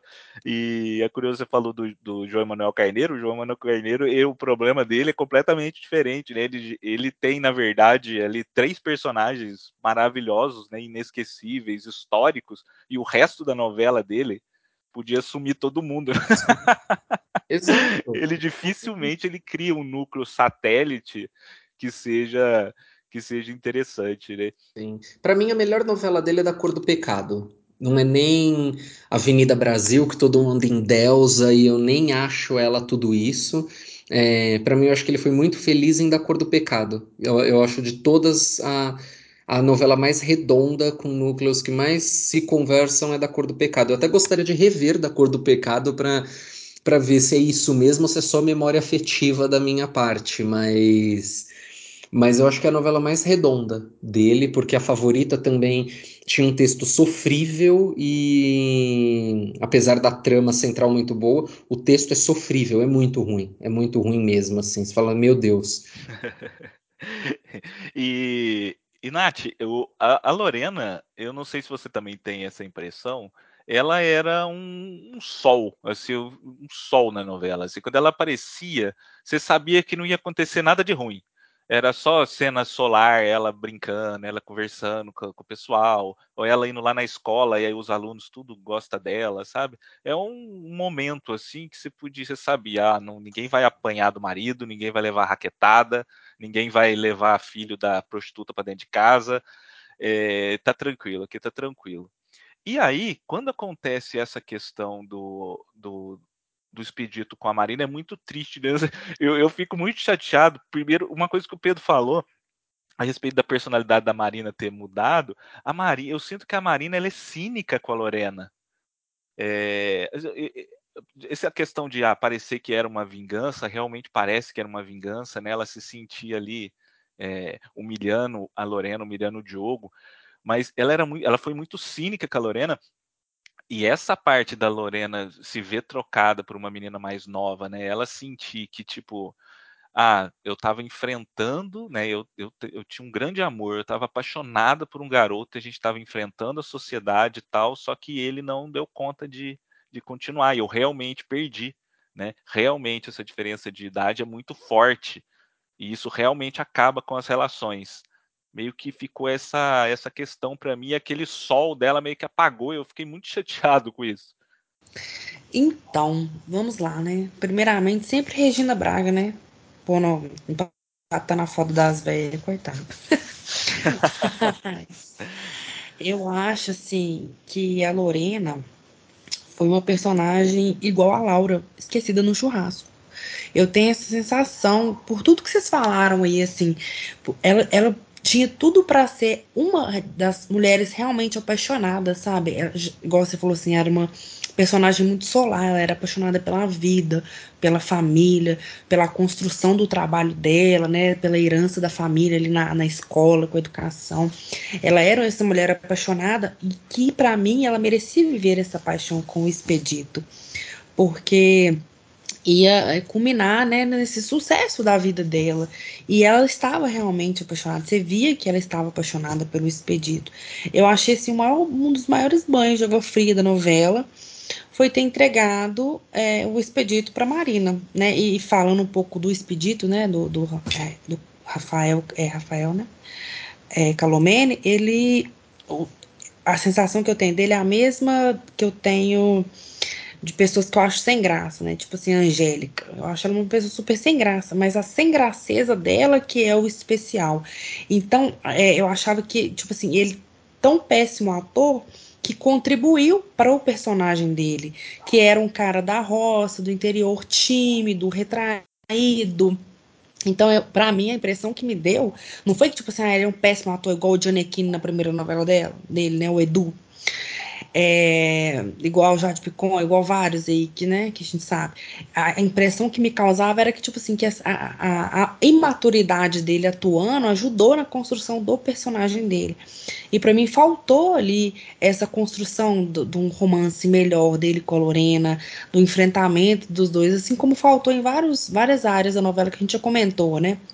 Dos idosos, da, né, dos homossexuais, eu acho que para mim faltou, ele, eles trataram muito superficialmente, né, e deixaram aquém essa, essa paixão da Lorena, né, eu achei, assim, um absurdo ter entregado para Marina, porque eu também odeio a Marina, não suporto a Marina, amo a Paloma Duarte, acho ela também uma excelente atriz, não acompanhei as novelas dela na Record, então, assim, estou me devendo isso, porque eu gosto do trabalho dela, mas chatíssima, um personagem realmente que não devia existir. E assim, ela não, não, parecia uma vingança. Era uma vingança, ela era cínica, ela, ela tinha prazer em, em cantar o expedito na frente da Lorena, né? Em desrespeitá-la. Então, assim, achei sem necessidade nenhuma. Tipo assim, é, parece que a Paloma da, do Arte tinha ali as costas quentes nessa novela, vamos dizer assim, né? Porque ela tinha que ficar, terminou com o Diogo, ela tinha que ficar de alguma forma. Concordo totalmente com o Pedro quando ele diz das questões de das mudanças abruptas dela, né, que foi de uma hora para outra. Realmente ela nunca foi essa mulher, nunca falaram de uma profissão dela. De repente ela virou fotógrafa madura, né, progressista, enfim. Eu achei assim meio, eu fiquei igual você, Carla, fiquei chateada porque eu esperava que a Lorena tivesse um fim legal. Eu esperava que ela, ela e a, a, a mãe dele, né, mãe do expedito, que me fugiu o nome dela que é agora. É, é, né, tivessem ali. É, eu não lembro também, é Regina Braga. É, Regina Braga. eu, eu, achei que faltou isso, sabe? Um, um, fechamento da paixão da Lorena como uma mulher apaixonada que ela demonstrou na novela. Então eu acho que ela foi junto com a Laura e a filha do, do, do Nobre esquecida no churrasco. E eu fiquei muito chateada com esse final. muito chateada mesmo, assim. E tentaram no finalzinho lá, que a gente deve comentar, né? o final dela, assim, tentaram colocá-la como essa mulher, né, que papa anjo e enfim, não era não era isso que eu esperava, porque ela estava realmente muito apaixonada pelo expedito.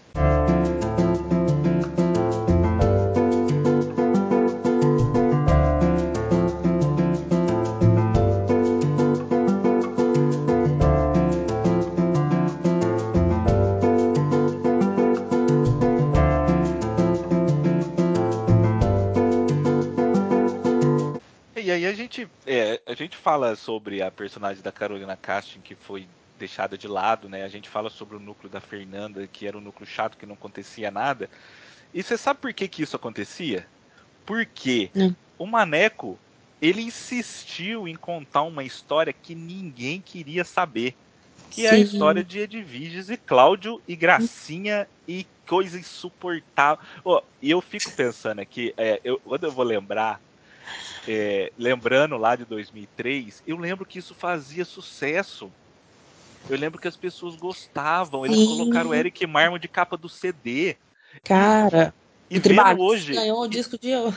e vendo hoje, eu não consigo entender, meu Deus do céu. Eu- é, a- o mundo mudou em 20 anos, né? Uma- Hum. e, e hoje, se, isso- se essa novela fosse hoje, eu tenho certeza. E tá todo mundo E- cancelado. Não, ia. Eles já tinham feito o Maneco matar o, o Eric Marmo no acidente de moto. Não, é Eu assim. tenho certeza, porque não tem como, assim, não dá, não dá para assistir isso, não, não tem jeito. É, Nath, começando por você, queria que você falasse aí dessa história bizarra aí de, de Edviges Cláudio, de Gracinha, porque nós chegamos agora aí por volta do capítulo 170, a Gracinha diz que está grávida, e o, o do, do, do Cláudio, Cláudio deu a chave do apartamento dele, pediu para ela ir morar lá com a família dela. E a mãe dele gostou pouco disso, né? É, eu, eu assim, né? é, essa novela tem uns personagens que pra mim não, não, não, não fariam diferença, né? A Edviges é um deles. Ela, ela não tá ali pra nada, né? Ela tá ali só pra ser uma virgem imaculada que, enfim, não sei. É igual o Carlinhos, é igual a Maria. Eles não têm uma razão de ser assim, né? O próprio Cláudio também, tipo, não sei se um existiu, quem existiu primeiro, né? O ovo a galinha, se foi ele pra ela ou se foi ela pra ele. Mas eu lembro que na época realmente era, era tipo assim, era um, um dos romances principais, né? Assim, Era questão- Shurai Kurai. E eu amava essa música, meu Deus, eu chorava escutando ela. E eu perdi a figurinha, depois você precisa me mandar a figurinha do Shurai Kurai que eu perdi. Eu vou caçar aqui e vou te mandar. Mas eu acho assim. é, na verdade, eu nem sei o que, que eu acho, porque é tanto. é- é uma- não existe ali um porquê de existir esse pessoal, sabe? A Gracinha, a, esqueci o nome da, da atriz, gente. Carol É. Carol, Carol Castro. Castro. Eu não sei se era a primeira novela dela também. Acho que não. Era. Era, né? Então, é, Era. ela eu consigo ver como uma má atriz nessa novela. Diferente do Rafael Colomene. Eu, assim, era muito forçada a presença dela ali, que foi claramente só pra poder dar uma mexida naquele relacionamento, né? Nossa, que não fazia sentido. No ano seguinte, né, na verdade 2005, 2004 ou 2005, ela fez Senhora do Destino, eu tava vendo agora. Sim. É a mesma personagem, é, Sim. é, é a mesma coisa, é a mesma interpretação. Pegaram a Gracinha, botaram o nome de Angélica e é isso. É aquela boca dela que não se mexe direito, ela não fala, não tem expressão, né? Ela- é um trem, você não tem expressão, Cláudio. Não tem, não tem. É uma pessoa Você que. quer que eu faça o sanduíche? Eu sou É. especialista em fazer sanduíche. Eu Ah, posso com você nas suas aventuras. Eu adoro aventureira. Gracinha aventureira. Ah, eu adoro aventuras. Se você precisar de companhia, estou aqui. Ai, gente, dá vontade de socar. Não, não, não, não sei. Eu não tenho uma, uma opinião, um decreto, assim, a não ser que, tipo assim, era muito ruim esse núcleo. Eu não passava rápido porque eu sou dessas que eu tenho que ver tudo pra poder saber de tudo. Então, assim, e eu era muito tenho. E a, e a era uma menina infantil também, né? Ai, o Cláudio, ele falou que era bonita, eu vou chorar, que não sei o quê. A não ser o caso, lógico, né? De uma gravidez, um relacionamento que, né, vai ser pra vida toda dela, lidar com um cara que vai estar com uma outra mulher, que vai ter um elo, que vai ter. Eu não sei, né? Eu, como mulher, também, se eu encararia, ainda mais estando no auge da minha juventude, sendo meu primeiro homem e tal. Tem uma questão ali realmente discutível e tal, ok, mas fora isso, não faz sentido de ser. É, ok? isso é uma coisa que não dá pra entender também, porque Não. desde que eu me entendo por gente, eu vejo Carolina Dickman na televisão. Aí Uhum. eles tentaram vender ela de adolescente na novela em 2003. Não, é todo mundo ali velho fazendo papel de criança. É, parecia o Henry Castelli no segundo ano colegial, na Malhação. Não, gente, eu ficava pensando assim, quantas bombas a Rafaela teve que tomar, porque a menina dirigia. Eu O ficava pensando, dirigia, né? ela dirigia, cara. Ela tinha carro, dirigia. Sabe? É verdade. Eu fiquei, eu ficava assim, gente, não, pô, e não era só ela que dirigia, um monte de aluno chegava de moto. Eu ficava assim, nossa, que escola boa, né? Tipo assim, não conheci dependência, não, mas. Mas, assim, é, tinha uns personagens meio nada a ver, desestruturados, e a Carolina Dickman, pra mim, era um deles, realmente. E ela até hoje, né? Ela com, sei lá, quase 50, ou já tem 50, ela faria é, facilmente uma menina de 17 anos. Quer dizer, né? E é, nossa, Carolina Dickman tava ótima e vai na fé. É impressionante como ela. Eu acho ela uma boa atriz, tirando como ela é, como ela evoluiu muito assim. E o Pedro, se a gente for for analisar bem, aparentemente é, o Cláudio Coedvides era, era sim uma tentativa do Maneco de emplacar um casal que o público gostasse, né? Porque diferente do, é, eles eles têm uma história autônoma, né? Eles não se envolvem com o resto da novela. Você vê, eu acho que, que o Eric Marmo, em nenhum momento, ele se encontra com a Helena, por exemplo, o personagem dele. Ele tem ali umas conversas aleatórias sobre moto com o Diogo, né? E a história deles é, é totalmente desvinculada também do, do, do, resto da novela. Só que diferente do, de alguns outros núcleos, o Maneco bateu, bateu, bateu nessa tecla e deu espaço para eles e foi capa de CD e foi tudo. E, nossa, eu acho muito fraco. A gente falou do Rafael Calomene aí, falou do, da Carol Castro, mas eu acho o Eric Marmo muito fraco. Eu realmente não consigo entender esse papel que ele teve é, grande na novela e depois ele vai ter de novo, acho que é uma gêmea, né? E, e eu não consigo entender. Realmente, esse núcleo aí não, não dá para entender. É, é, engraçado, né? Eu tava. Eu tava conversando isso com o, com o Vitor ontem, né? Que entrou, entrou Sete Pecados na Globoplay. É uma novela que a gente não gostava, não assistia, mas falar, ah, vamos dar uma bisoiada aqui, ver o que que era é, viu que santo apita aqui, né? E, e, a gente chegou nesse assunto, como tem atores que são de época, né? E ontem a gente falou, falou, nossa, se tem uma atriz que é a cara dos anos 2000, essa atriz é a Daniele Suzuki. Ela estava em absolutamente tudo, inclusive em Páginas da Vida, ela estava também. É... Quem não estava em Páginas Quem da Vida? Estava, levanta a mão. É, é, e até, a, até a Sônia Braga voltou dos Estados Unidos para estar em Páginas da Vida, Exatamente. né? E, Exatamente. e eu acho que, que esse núcleo dele realmente, assim, você falando agora, de fato, o, o Cláudio nunca se encontrou com a Helena. Ele era filho lá do Moretti, ia na clínica e tudo, mas às vezes ele é, era uma história quase autônoma. Não era um núcleo que eu gostava, é, e aí, de novo, né? Eu sou uma pessoa que é, vive hoje em, em, 2023. Então, esse tema, pelo menos assim, para uma pessoa que é, vive num grande centro urbano, que é que tem uma cabeça progressista, esse tema de virgindade, para mim, é uma coisa totalmente ultrapassada, é coisa de novela dos anos 60. E passou em 2003. Isso aqui então, que para alguns é ultrapassada, e a trama da Carolina Dickman mostrou que não, né? Que as pessoas realmente é, gostavam ali. E eu, eu acho que muito dessa simpatia que o público tinha é porque a Carolina e o, o Eric Marmo são. É, é, é aquele ideal de de beleza que a TV brasileira passou para a gente durante muito tempo. Então, eles são. É, é, isso que eu vou falar agora é quase uma paráfrase daquela entrevista da Rita Lee, mas ai, eles são tão legais, eles são jovens, são bonitos, eles são tão galera, não sei o que. Então, tinha isso, né? De que é, era um casal jovenzinho, bonito, os dois brancos, loirinhos, do olho azul. Então, é, era um núcleo conto de fadas, né? Dentro de uma novela que tinha é, traição, prostituição, é, é, é, agressão com idosos, violência doméstica, é, professora que se apaixonava por aluno menor de idade.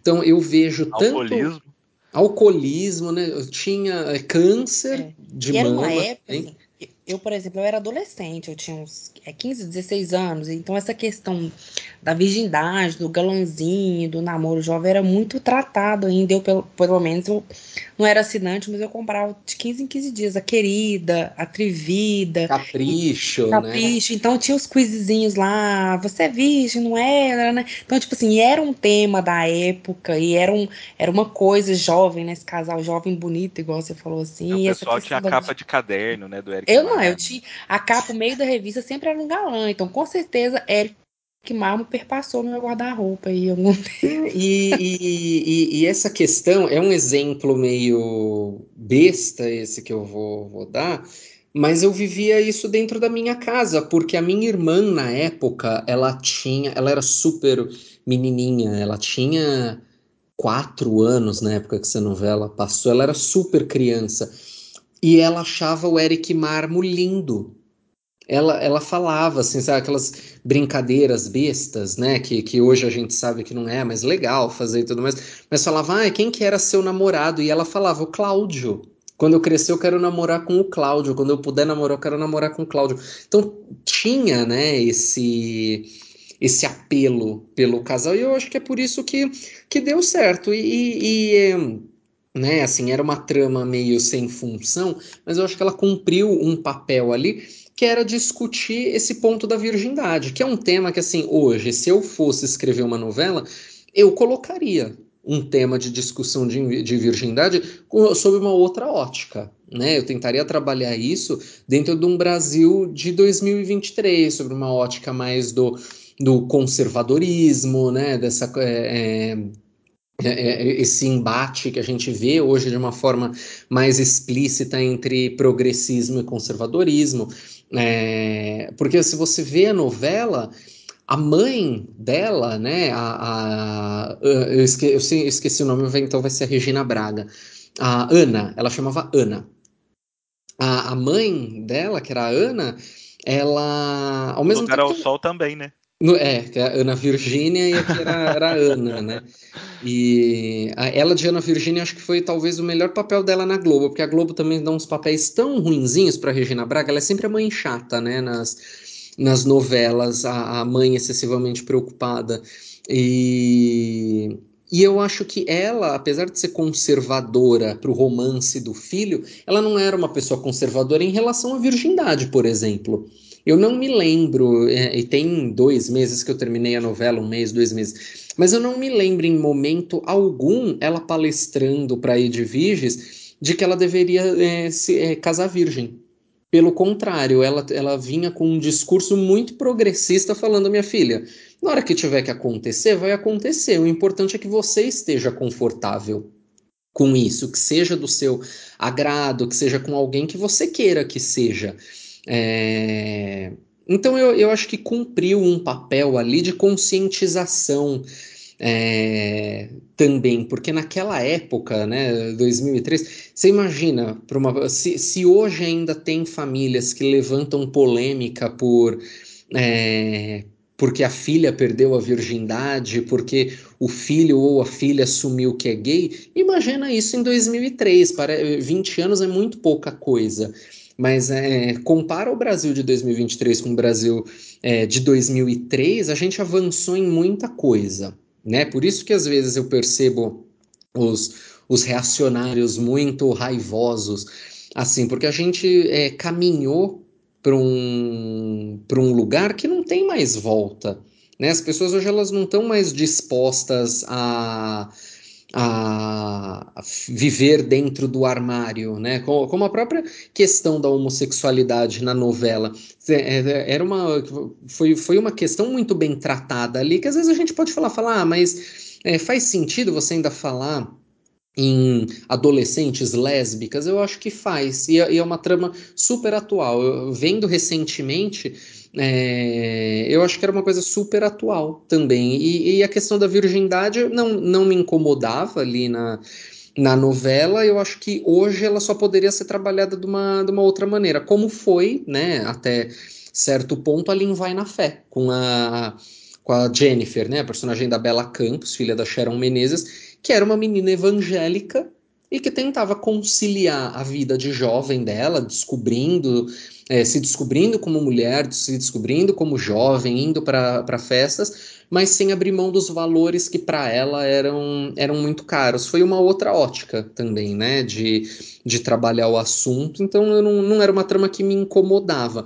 É, eu acho que ela teve um excesso ali, né? E, e muito por conta da entrada da gracinha na, na novela, que era para dar uma movimentada ali naquele núcleo, mas eu acho que talvez tivesse funcionado bem só com a. É, é, com a mãe, né, como impeditivo, a mãe do Cláudio, que não, não suportava a Edviges porque era pobre. Eu acho que a, gra a Gracinha, assim, é uma personagem totalmente sem função na, na novela que teria sido perfeitamente é, substituída pela, pela Marta, mãe do Cláudio. E a coitada, o dia que ela resolveu perder a virgindade, ele não quis, né? Porque a, a Gracinha tinha contado que tava grávida, né? Exato. Ele, né, coitado, ela levanta e vai embora. No, no dia é. que ela decide liberar, ele fala: é. agora quem não quer sou eu. Ah, escolhi esperar. Mas eu achei, é. eu achei respeitoso da parte dele. Sim, sim, eu até é ela, ela ficou putaça. Eram os mocinhos que a gente tinha, né? Dado que a mocinha da novela era a Helena, que era toda errada. O, o mocinho da novela era o César, que também era todo errado. Eu vejo muito o, o núcleo Edviges e Cláudio como um alívio na novela, assim como a, Lorena, né? Como a novela do Maneco não costuma ter núcleo é, de humor, você acaba tendo esses personagens que são com tramas mais leves, que são o alívio, o alívio alívio da novela, né? Não é um alívio cômico, mas é, é, um respiro. Você fala, você tem ali a que apanha do marido, você tem a que trai a esposa, você tem a que tem caso com taxista, aí você tem a que tem câncer, aí, aí você tá ali e fala, meu Deus do céu, eu tô vendo a novela para relaxar ou pra sofrer junto. Aí vem a Lorena dando uma palestra que você Ai, acha super interessante, aí você vê a Edviges ali com aquele drama da menina virgem, você fala, ai gente... Ele tá tem bom. o drama clássico, né? O drama clássico de, de, de folhetinha ali, ele, eles vivem, né? Os dois. Ela é a mocinha, ele é o mocinho, e aí aparece a, a vilã espevitada que vai, que vai atrapalhar. E é engraçado que. Os dois, ah, né? mãe, ela me chamou de, de virgem. e, e, não tem um. Não aparece um, um, um cara, né, pra, pra Edviges, né? Eu não tô me lembrando. É. é eles é tentaram com o Midiorin, né? Com o filho do César. É, é ele dá uma, umas olhadas, mas depois eles esquecem. Ele se declara para ela, né? É, tem, sim. Teve uma hora que ele vai deixar ela na casa, ele se declara para é ela. aquele personagem, né? Pra Clara, ela, pra, novela... pra Rafaela, pra, pra Clara, né? sim. né? É. que claramente, se essa novela fosse feita hoje, o personagem do Midiorin seria gay. Sim. Isso é, isso é óbvio. Né? Exatamente. Né? É, é, um personagem que, assim, eles inventaram essa história dele se interessar pela Edviges, aí depois se interessa pela Clara, mas, assim, é um personagem que claramente é gay, gente. É como. É, é, é como se, se, a gente for voltar um pouco no tempo em Vale Tudo, o filho da Heleninha Reutemann, que quem fazia era o, o Fábio Vilaverde, aquele personagem é claramente gay e tem um caso com o personagem do Marcelo Novaes, aquilo é óbvio. Mas, em 88, por uma questão da censura, não é. foi abordado. Em Mulheres Apaixonadas, a mesma coisa. O personagem do Midjorin é gay, gente. Não, não... O personagem é gay ou o Midjorin não conseguiu fazer um trabalho bom o suficiente para fazer um personagem hétero? E aí Exato. ele foi gay sendo gay. Eu, eu acho é. que o personagem é gay, não é o, o. Apesar do Midjorin ser gay, eu não acho que seja. É, é, eu não acho que seja um erro da atuação, eu acho que é um erro do personagem, de perfil de personagem. Nossa, por falar em Midjorin, aquele Shaolin do Senhora do Destino, olha só, rapaz. A, acho que a derrocada do senhor Agnaldo Silva começou na, naquele momento. Eu, tava eu não vendo... lembro dele, mas ele fez presença de Anitta, não fez? O cara cheio de Foi o primeiro trabalho ele, dele. Ele estreia em presença de Anitta, ali ele faz um adolescente, né? Que é. ele apaixona também pela Anitta e. Né, mas, mas nossa, é, o tal do Shaolin lá do Políbio, né? Que, triste, triste, triste. Nossa, eu, eu realmente não consigo entender. O cara... Mas eu nunca esqueci, porque aqui, aqui no bairro sempre tem aquela a casa academia de, de garagem, a gente fala assim, ó, oh, academia do Shaolin. Então, gente... eu, sempre, Eu sempre pergunto essa semana a academia de Shaolin. O cara do nada, ele pega um muchaco e chaco lá e. É, nossa. Você pega uma novela do Aguinaldo, dirigida pelo Wolf Maia, é óbvio que vai ter alguma bizarrice, né? Eu acho que, inclusive, eu, eu, eu gosto do Aguinaldo em alguns trabalhos, eu gosto de Senhora do Destino. É, muito por conta da Nazaré, mas é uma novela bizarra, né? Teve audiência, é, foi a maior audiência da, da década, toda vez que reprisa é um sucesso estrondoso, mas a dobradinha Aguinaldo e Wolf Maia, ela foi tão Chernobyl que o próprio Aguinaldo demitiu o Wolf Maia e e trocou ele pelo Rogério Gomes, que deu uma outra roupagem na novela dele, que foi Império, que nem era uma novela tão boa assim, mas que por conta da direção foi elevada. Era uma novela interessante, por conta da direção. Sim, é mais sóbria, né? Um pouco mais. É, o, é mais elegante, né? Sim, o Rogério Gomes ele, ele foi responsável por repaginar dois grandes autores da Globo, que, era o, que é o Agnaldo Silva né? Eu, eu, lembro que na época eu li uma, uma crítica que eu concordei 200% que falava isso, que o, a obra do Aguinaldo com o Wolf Maia estava um tanto carnavalesca, e estava mesmo. É, Fina Estampa foi um show de horrores. E, e, na, e a Glória Pérez estava com Marcos Chetman, e depois do, do, dos erros absurdos de direção em Salve Jorge, ela também chamou Rogério Gomes, que fez A Força do Querer, que foi ótima né, é, é, do ponto de vista ali, não só de história, mas de, de direção, também foi muito boa. E Pantanal, muito do sucesso de Pantanal foi por conta do Rogério Gomes, também, que acabou virando diretor ali da, dos remakes do, do Benedito, né? Ele fez é, Paraíso, os remakes das seis mais recentes, né? Tirando meu pedacinho de chão, mas ele fez, é, fez Cabocla, fez Sim a Moça, ele estava em todas com o com o ódio. Então é uma pena que tenha saído da Globo, porque era um diretor muito bom assim de, de novelas, tinha uma linguagem muito moderna assim pro pro gênero sem descaracterizar o gênero novela que é o que a gente mais vê hoje, né? Novela tentando imitar série, imitar filme. Ei, Vitor, é, é, em relação à, à, virgindade, eu acho que realmente é um tema que ele, é, ele não está vencido, né? Ele é, dá para a gente conversar sobre isso em 2023, mas você também tem essa impressão de que o romance, a história de amor de Cláudia Edviges também ficou datado? É um romance que numa novela de hoje as pessoas não comprariam? Hoje ele não seria mais capa de caderno? Nossa, com certeza. Eu acho que eles seriam tipo o casal crente, mesmo sem ser, mas eles seriam o casal crente da novela, que todo mundo vai ficar, ai, aquela menina, que pé no saco. Ele também, que fica nesse enrola-enrola com ela. É, eu acho que certamente teria, eu acho que perdeu espaço da, da forma como era feita essa discussão. Porque assim, vamos combinar, a gente está na era das redes sociais, a era dos OnlyFans, onde está todo mundo mostrando tudo, é, e a gente tem, tem, feito cada vez mais exposição. Eu acho que se ela de repente não quisesse transar e de repente ter uma outra abordagem, ao invés de só a castidade religiosa, eu acho que funcionaria, como o Pedro falou.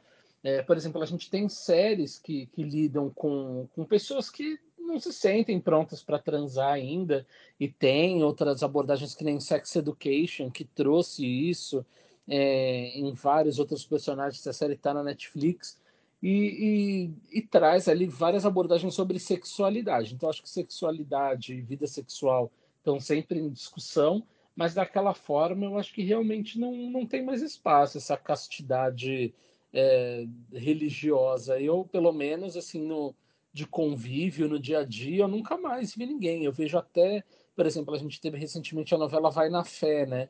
Que propôs aí uma, uma nova visão sobre os novos evangélicos. Então, foi uma maneira, sei lá, da Globo também entrar nesse reduto evangélico de uma maneira que tirasse o, cari o caricato. Edviges nem era evangélica, né? Eu acabei colocando assim que eu acho que. Super seria... católica, aliás. Era católica, exato, mas ainda mais. É, eu acho que é, é uma parcela assim que perdeu totalmente a força. Eu acho que a guerra contra a castidade contra a não castidade foi perdida, né?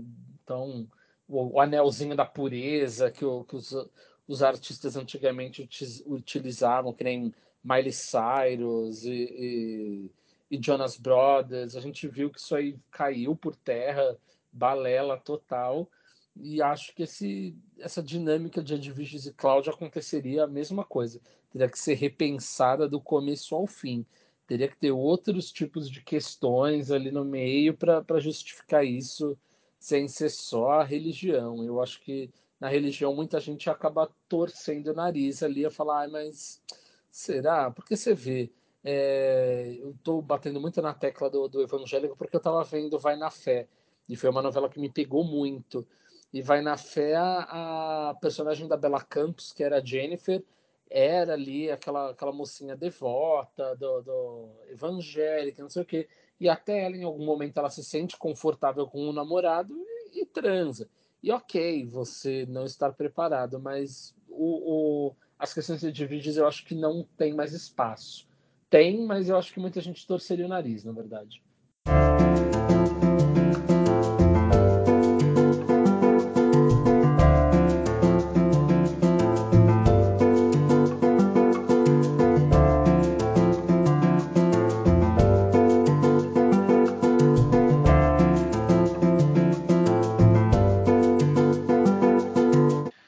e para a gente encerrar o nosso programa de hoje, a gente vai falar de uma personagem importantíssima. Afinal de contas, elas são amigas, elas são irmãs, elas são mulheres apaixonadas, né? Nós já falamos da Heloísa, já falamos da Helena, nós precisamos falar da Hilda, porque nesse período desses capítulos, né, do 117 ao 170, a Hilda descobre que tem câncer de mama. E a personagem dela acaba ganhando um pouco mais de espaço na novela, porque ela, ela também era uma personagem que, que vivia ali é, socorrendo problemas de outros personagens, né? Ela estava nos problemas da Helena, ela estava nos problemas da Heloísa, ela tinha ali umas questões com a filha, umas coisas com, com o marido, mas também nada muito importante, muito interessante, né? Apesar de ser uma personagem muito legal. E aqui ela ganha destaque, ela ganha espaço com essa questão da saúde, né? Ela tem um, um problema de câncer de mama e essa questão do câncer é uma coisa que o Maneco ele sempre usou, né? Ele sempre bateu nessa questão, ele sempre utilizou, né? Dessa dessa artimanha, né? De pegar um personagem ali e colocar o personagem doente para gerar essa comoção nacional e tal. Eu queria saber de você como que você viu essa abordagem. Depois eu vou fazer um comentário a respeito da, da, da novela História de Amor, mas vou ouvir você primeiro, por favor. Ah, primeiro, eu acho que o Manuel Carlos estava querendo entrar para o Guinness com Mulheres Apaixonadas e ver quantos temas ele conseguia enfiar numa mesma novela, porque é, é, é, é surreal. E ele conseguiu, né? Às vezes eu até olho assim para mulheres apaixonadas e na hora que eu estava assistindo, eu chego a pensar, olha, tal coisa também era de mulheres apaixonadas, porque teve muita coisa. E acho que tudo fluiu muito bem, acho que ele fez isso muito bem. É, eu gosto gratuitamente da Maria Padilha, acho que ela tá sempre assim no mesmo modo de atuação, mas eu gosto dela gratuitamente. Eu acho que a personagem dela era um ponto de leveza ali entre as irmãs que viviam é, uns dilemas muito fortes e ela estava sempre ali na água com açúcar, né? É, ela era uma querida, a filha dela era uma boa filha, o marido ama ela e é um, é, eu tô para falar que o relacionamento dela é o mais saudável, inclusive. Então ela tinha que ter ali algum drama dela mesmo. Eu acho que foi um, um merchan social ali também muito importante. É óbvio, a gente fala sobre a conscientização do, do câncer de mama para abordar toda, toda essa questão da saúde feminina. É, e acho que, que a pauta super relevante, super relevante até hoje. É, acho que tem que ser cada vez mais discutida e apresentada na novela, porque muitas das pessoas de fato deixam a saúde em segundo plano. E eu acho que poderia ter tido até mais espaço é, no lugar de outros personagens, de outra... por exemplo, daria de repente para você reduzir um pouco mais de Lorena e colocar um pouco mais de, de, de Hilda, a, a, a, história dela me pareceu mais interessante, assim, e até nisso, assim, você vê que tocou só a superfície. Eles poderiam ter aprofundado um pouco mais, mas também a gente às vezes fala isso e ao mesmo tempo, quando a gente vai ver a novela tá lá com 500 capítulos e cada capítulo com 30 horas de duração, né? Mas é uma história que, que me despertou uma curiosidade, porque ela era uma querida, né? Então, ver esse desenvolvimento dela para esse momento mais sombrio, mais sóbrio dentro da, da trama foi super interessante. Acho que foi feito de uma maneira muito muito bem feita, mas é isso. Minha, minha, minha pontuação é só que de repente poderiam ter adentrado um pouco mais. Mas eu gosto que ela tenha um, um bom relacionamento, porque todos os homens são meio canalhas em Mulheres Apaixonadas, e o Leandro, apesar de ser meio grosseirão com a Heloísa, que muitas vezes merece essa grosseria, ele e a Hilda têm um, têm um relacionamento assim que é, é real, né? Os dois você vê ali que se amam, se curtem, é, se respeitam e estão vivendo a vida dois ali, mostrando que é, é uma luz no fim do túnel para os relacionamentos, eu acho. É, eu falei sobre história de amor que a gente está conversando que o Mulheres Apaixonadas foi há 20 anos atrás, né? Como que o mundo mudou e como que o olhar da gente mudou para determinados temas, né? A distância de história de amor para mulheres apaixonadas são só oito anos. E é inacreditável a diferença do tratamento da temática do câncer de mama. É impressionante. Inclusive, a Fernanda, minha esposa, ela não pôde participar hoje aqui, mas ela pediu para eu não esquecer de pontuar sobre isso. Em História de Amor, a personagem da Bia Nunes, a Marta, que é a melhor amiga da, da Helena, né, que é a Regina Duarte, ela descobre que ela tá com câncer de mama e assim é um terror, é tratado de um modo horrível, né? Ela precisa retirar a mama e ela não se aceita e ela fica cheia de traumas e ela se olha no espelho um dia sem a mama e ela quebra o espelho e berra e eles fazem uma cena de terror e ela não transa mais com o marido dela porque ela não deixa mais ele ver ela, não deixa mais encostar nela. E a gente percebe que o Manuel Carlos não só o Manuel Carlos, mas como as questões elas vão evoluindo, né? Se a gente for tratar Sim. do câncer de mama hoje em dia, a gente vai tratar de um jeito muito mais humano, né, e muito mais eficiente para um merchan social, né? E se a gente for ver de 95 para 2003, oh, sinceramente parece que é outro mundo. Quando a gente é, é, foi uma coisa tão terrível que eu fiquei imaginando uma pessoa passando por isso e vendo história de amor. Ah, para você ver, se você fala isso, isso, isso, me lembra, por exemplo, na família do, do meu avô, não se falava câncer, falava que a pessoa estava com a doença ruim, porque achava que só de falar o nome você, tava, você podia pegar também. E é, é um estigma, né? É uma coisa que, que, que, que você coloca, por exemplo, numa novela, e aí você está é, valorizando a mensagem, está valorizando né, a questão do autoexame, a questão de estar tá indo sempre no médico, né, da questão da saúde da mulher e tudo mais. E, e a gente já falou isso aqui quando a gente comentou sobre as questões sociais de mulheres apaixonadas, que um autor ele precisa ter responsabilidade para tocar em determinados temas, né? E é impressionante como melhorou a abordagem da personagem da Marta para a personagem da Hilda. E, Onati, queria é, que você comentasse um pouquinho sobre a Hilda e queria saber também de você, porque se a gente lê a sinopse da novela Mulheres Apaixonadas na internet, eles falam que é uma novela que conta a história de três irmãs, não sei o que, não sei o que, não sei o que. E não conta a história de três irmãs, né? A Hilda, ela, ela não tem o mesmo espaço da Helena e da Heloísa na novela. É, exatamente. É, a Hilda, eu acho que eles quiseram colocar ali como a, o amor, a paixão que deu certo, né? Visto que a Helena tinha os problemas dela com os romances, idas e vindas, a Heloísa, aquela problemática, né? Do ciúme, o Sérgio, aquela doença. E a Hilda, uma vida perfeita, né? Ela era uma mulher casada com um homem que, como né, o Vitor falou, grosseirão, mas era um homem que a amava, que a respeitava, que, tava, que era parceiro dela, né? Era um homem é, bem de vida, né? E ela ainda assim tinha lá também a, a, o trabalho dela, a profissão, era uma boa mãe, parceira da filha. Ela tinha uma vida saudável, uma vida perfeita. Era a família de Margarina e meio furacão da família ali, né? Imperfeita.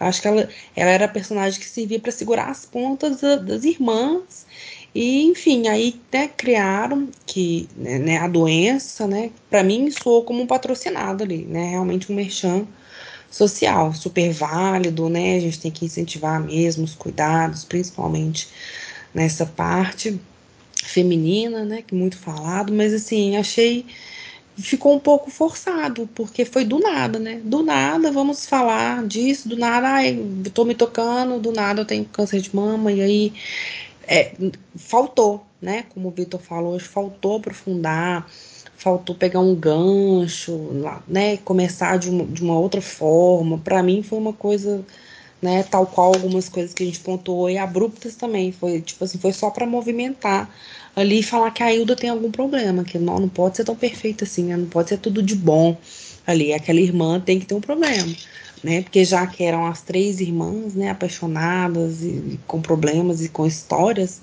eu acho que para a novela como um todo, a Hilda foi um, né, um conteúdo que ela era ali perfeita, né? E aí eles tinham que mostrar algum lado dela vulnerável, frágil, né, sombrio, né, como foi dito aí. Então eu acho que foi meio nada a ver. Para mim, do jeito que tava, tava ótimo. Tinha questão com a filha dela lá, aquela coisa também de, de, de você ser parceira da filha, incentivar ela a ter uma vida sexual segura. Eu acho que tinha que, eu acho que é, continuar perpassando por ali. Não sei se a Hilda foi a pessoa certa para fazer esse merchan, não sei, fiquei meio com essa sensação, sabe? Por que a Hilda? Né? Por que não uma Heloísa, que já estava lá no auge, assim, ela, ah, vou ter uma doença, vai me acalmar. Não nesse sentido, né? Mas, tipo assim, a doença às vezes traz a, uma, a humanidade à pessoa, né? Tanto que na minha cabeça, quem tinha doença era a Heloísa. Olha pra você ver que loucura. Eu lembrava assim, eu achava que a Heloísa que teria a doença. Então eu acho que faltou aí esse, sei lá, refinamento desse assunto, aprofundamento, e não sei se a Hilda foi a pessoa certa ou não.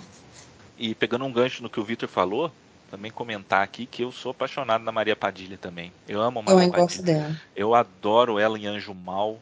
É, em Crave a Rosa também, maravilhosa também. E Pedro, para a gente encerrar, queria que você desse aí um, o seu pitaco também sobre a Hilda, sobre o merchan social, aí o debate do câncer de mama que o Maneco trouxe novamente, né, que era uma temática que ele já tinha usado, que era o câncer de mama. Ele tinha recentemente é, parado o Brasil também com, com, a temática da leucemia, né? Três anos antes, e ele voltou aí com esse debate. E eu queria também que você aproveitasse, já passasse as suas redes sociais, aonde que o pessoal te encontra, o seu o seu Instagram, que é super maravilhoso, e as suas redes sociais e tudo mais, e-mail, qualquer coisa que você queira é, fazer aí de jabá, fique à vontade. Olha, eu sou. Eu acho que aqui também é o jurídico da, da Maria Padilha, porque eu gosto muito dela também. Acho. É, eu costumo brincar assim que tem, tem atores e atrizes que quando vão fazer algum papel, você não quer um ator ou uma atriz para fazer, você quer aquela pessoa. Né? Então, a, a quando eu, eu, tenho a sensação de que quando a Maria Padilha entra numa novela, ela não entra para fazer um papel, ela entra para fazer ela, ela entra para estar tá ali. Porque você quer alguém com aquela personalidade, com aquele jeito, porque é, é alguém que você. É, eu acho, né? Assim, é alguém que gratuitamente você gosta. E eu, eu gosto da abordagem também que foi que foi feita ali da, da Hilda. Eu acho que foi muito para.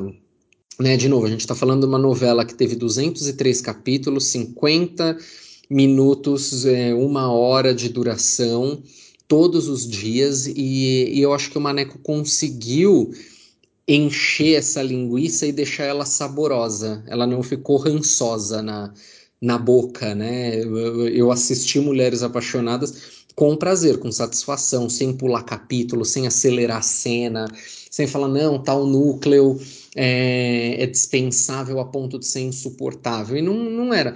Eu acho que, inclusive, né, concordo com o que os demais falaram, de que poderia ter um espaço maior na trama, mais até do que tramas secundárias, como, por exemplo, Edvirgem e, e Cláudio, e aquele núcleo do hotel que também não tinha função alguma. É, Vidinha e, e enfim, é, poderia ter tido uma, uma... Irmã do Zezé de Camargo. Ah, exatamente, Lucélia de Camargo, que também estava em Páginas da Vida. É... E aí eu, eu acho que poderia ter tido mais, mais espaço na trama, porque também eu acho que foi trabalhado com uma com uma delicadeza e serviu para colocar um tempero ali na, na história da Hilda, porque senão a Maria Padilha teria entrado ali só para ser a, a irmã normal, né? E eu achei legal isso porque mostra que ela é, eu, eu achei legal porque mostrou que não existe uma vida perfeita, né? Então ela tinha tudo aquilo que a gente é, às vezes considera perfeito, né? Como o, o Vitor pontuou, ela, ela tinha um marido que amava ela, que respeitava ela, uma filha que era super carinhosa, super atenciosa, que é, trabalhava com ela, reclamava um pouco, mas estava ali sempre porque ela precisasse. Ela tinha ali a vidinha margarina, e eu acho que é, ela ter tido câncer na, na novela foi uma decisão acertada do roteiro, porque a mensagem que me passa, pelo menos, é essa: de que não existe vida perfeita, de que até a, as vidas mais felizes vão ter um, um problema para resolver. E eu acho que foi muito bem trabalhado, eu acho que foi. É, foi trabalhado com delicadeza, foi não teve aquele tom é, alarmista, pelo contrário, acho que foi, foi um trabalho que talvez de, deva ter dado esperança para muita gente ali na hora que, que falava. E foi um, um merchandising social bem feito, não, não ficou piegas, eu acho que era didático na, na medida certa. E eu, eu, tenho essa sensação de que as novelas antigamente elas trabalhavam melhor o merchan social do que elas trabalham hoje. Não só o merchan social, mas todos os merchandisings na, nas novelas antigas, eu percebo que tinha um cuidado maior dos, dos autores para para fazer. Óbvio que tem casos meio bizarros como tem uma cena na viagem que o o, o, personagem lá do Cláudio Cavalcante sai de uma sessão espírita super densa, enfrenta o Alexandre, e aí ele chama o pessoal para tomar uma cerveja antártica depois. Assim, eu achei ah, bizarro. verdade, verdade. E, e, é um dos casos infelizes né, de merchandising. Ô Pedro, eu tava falando da, da personagem da Bia Nunes no História de Amor, ela chega no médico, o médico é o Fábio Junqueira, aí tem uma foto da, da esposa dele, em cima da, da, mesa.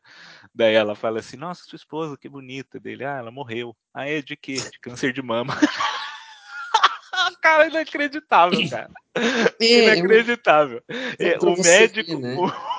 Como, como o que, o Manuel Carlos estava pensando quando ele escreveu essa cena, cara? Eu não consigo é, né, entender. E, e, detalhe, né? Uma novela que passava às seis da tarde, né? Que deveria ter, ter um, um tom mais, mais leve ali. E, e que bom que mudou, né? Que hoje, inclusive, todas as campanhas, não sei se vocês já viram, se não viram, assistam, mas a campanha do Novembro Azul do Porta dos Fundos está sensacional. Com o Antônio Fagundes mandando as pessoas liberarem o cozinho para fazer o exame de próstata. E ele usa esses termos, eu estou copiando o Fagundes, que ele realmente fala isso.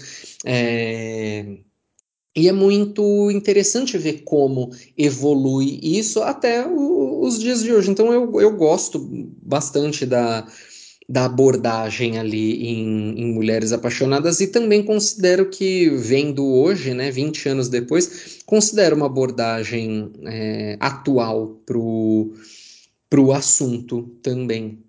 E para finalizar agora, é, agradeço mais uma vez a, a, a, participação, é sempre um prazer para mim estar tá, tá aqui com vocês, falando de novela, falando de, de televisão brasileira.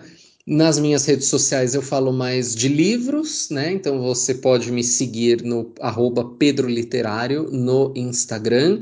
Eu faço as críticas de livros, dou dicas de leitura, ajudo as pessoas a transformarem ler em um hábito diário. É, e de vez em quando eu falo de, de novelas por lá também, mas é, o foco são os livros. Então é isso. Obrigado mais uma vez e até o próximo episódio. Que agradeço, Vitor Balciunas. Despeça aí dos nossos ouvintes, passe suas redes sociais, seus contatos, seus sites, fique à vontade. Ah, muito obrigado. Bom, sempre um prazer também falar com vocês. Já ansioso para o próximo capítulo, que tem muita coisa para acontecer ainda em Mulheres Apaixonadas para a gente destrinchar por aqui.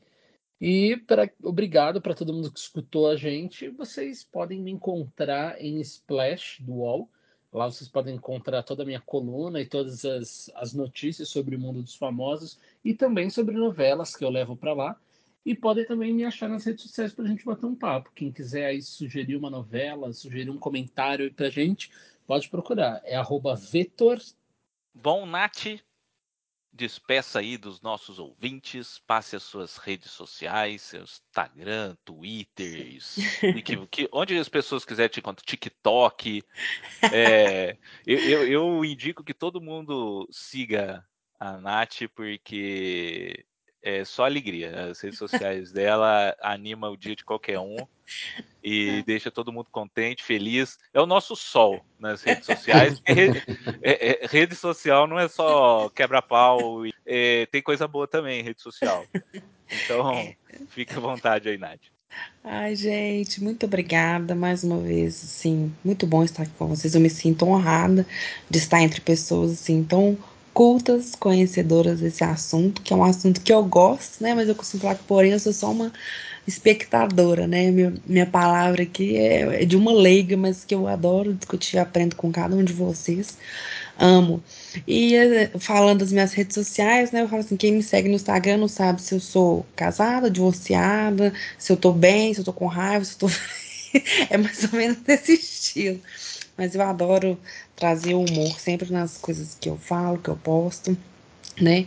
E tô envolta nesse mundo da maternidade, né? Então eu falo muito aí da minha vida como mãe, né? E com a pitada de, de, humor, né? E sem deixar de falar dos assuntos polêmicos, assim. Então é arroba Nath Martins, o Nath é com THY e o Martins também é com Y, porque não tinha com I na época, viu, gente? Não é porque eu quero inventar moda, não. Quem quiser me seguir, trocar uma ideia lá comigo, viu? Vai ser ótimo. Um beijo para cada um de vocês. Dá um abraço na Fer, que não pôde estar aqui hoje com a gente. Muito obrigado, Nath. Obrigado, Pedro, Vitor.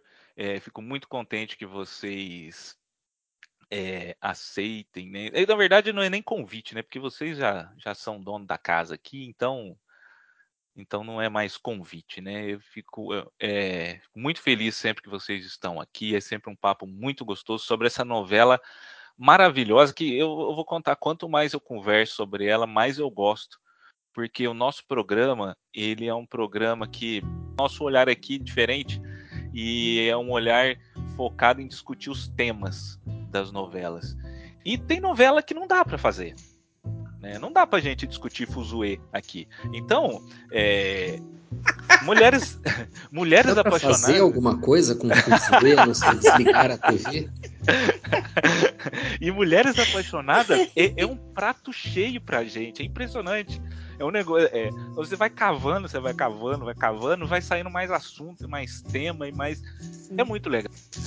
Bom, gente, vocês encont me encontram lá no Instagram como arroba Dramática Veia e no Twitter como arroba Veia Dramática. Converse com a gente, mande aí o seu e-mail pra gente no veiadramática.hotmail.com. Entre em contato, dê a sua opinião. Dá, fala aí alguma crítica, alguma coisa que você acha que dá pra gente mudar, que a gente pode fazer melhor. Que é, críticas construtivas são sempre bem-vindas. Se não for construtiva, também é bem-vinda. Tá bom? Fica assim, a gente volta no mês que vem com o último episódio sobre mulheres apaixonadas, comentando os finais, trilhas sonoras, curiosidades da novela. É isso, a gente volta daqui a pouquinho. Tchau!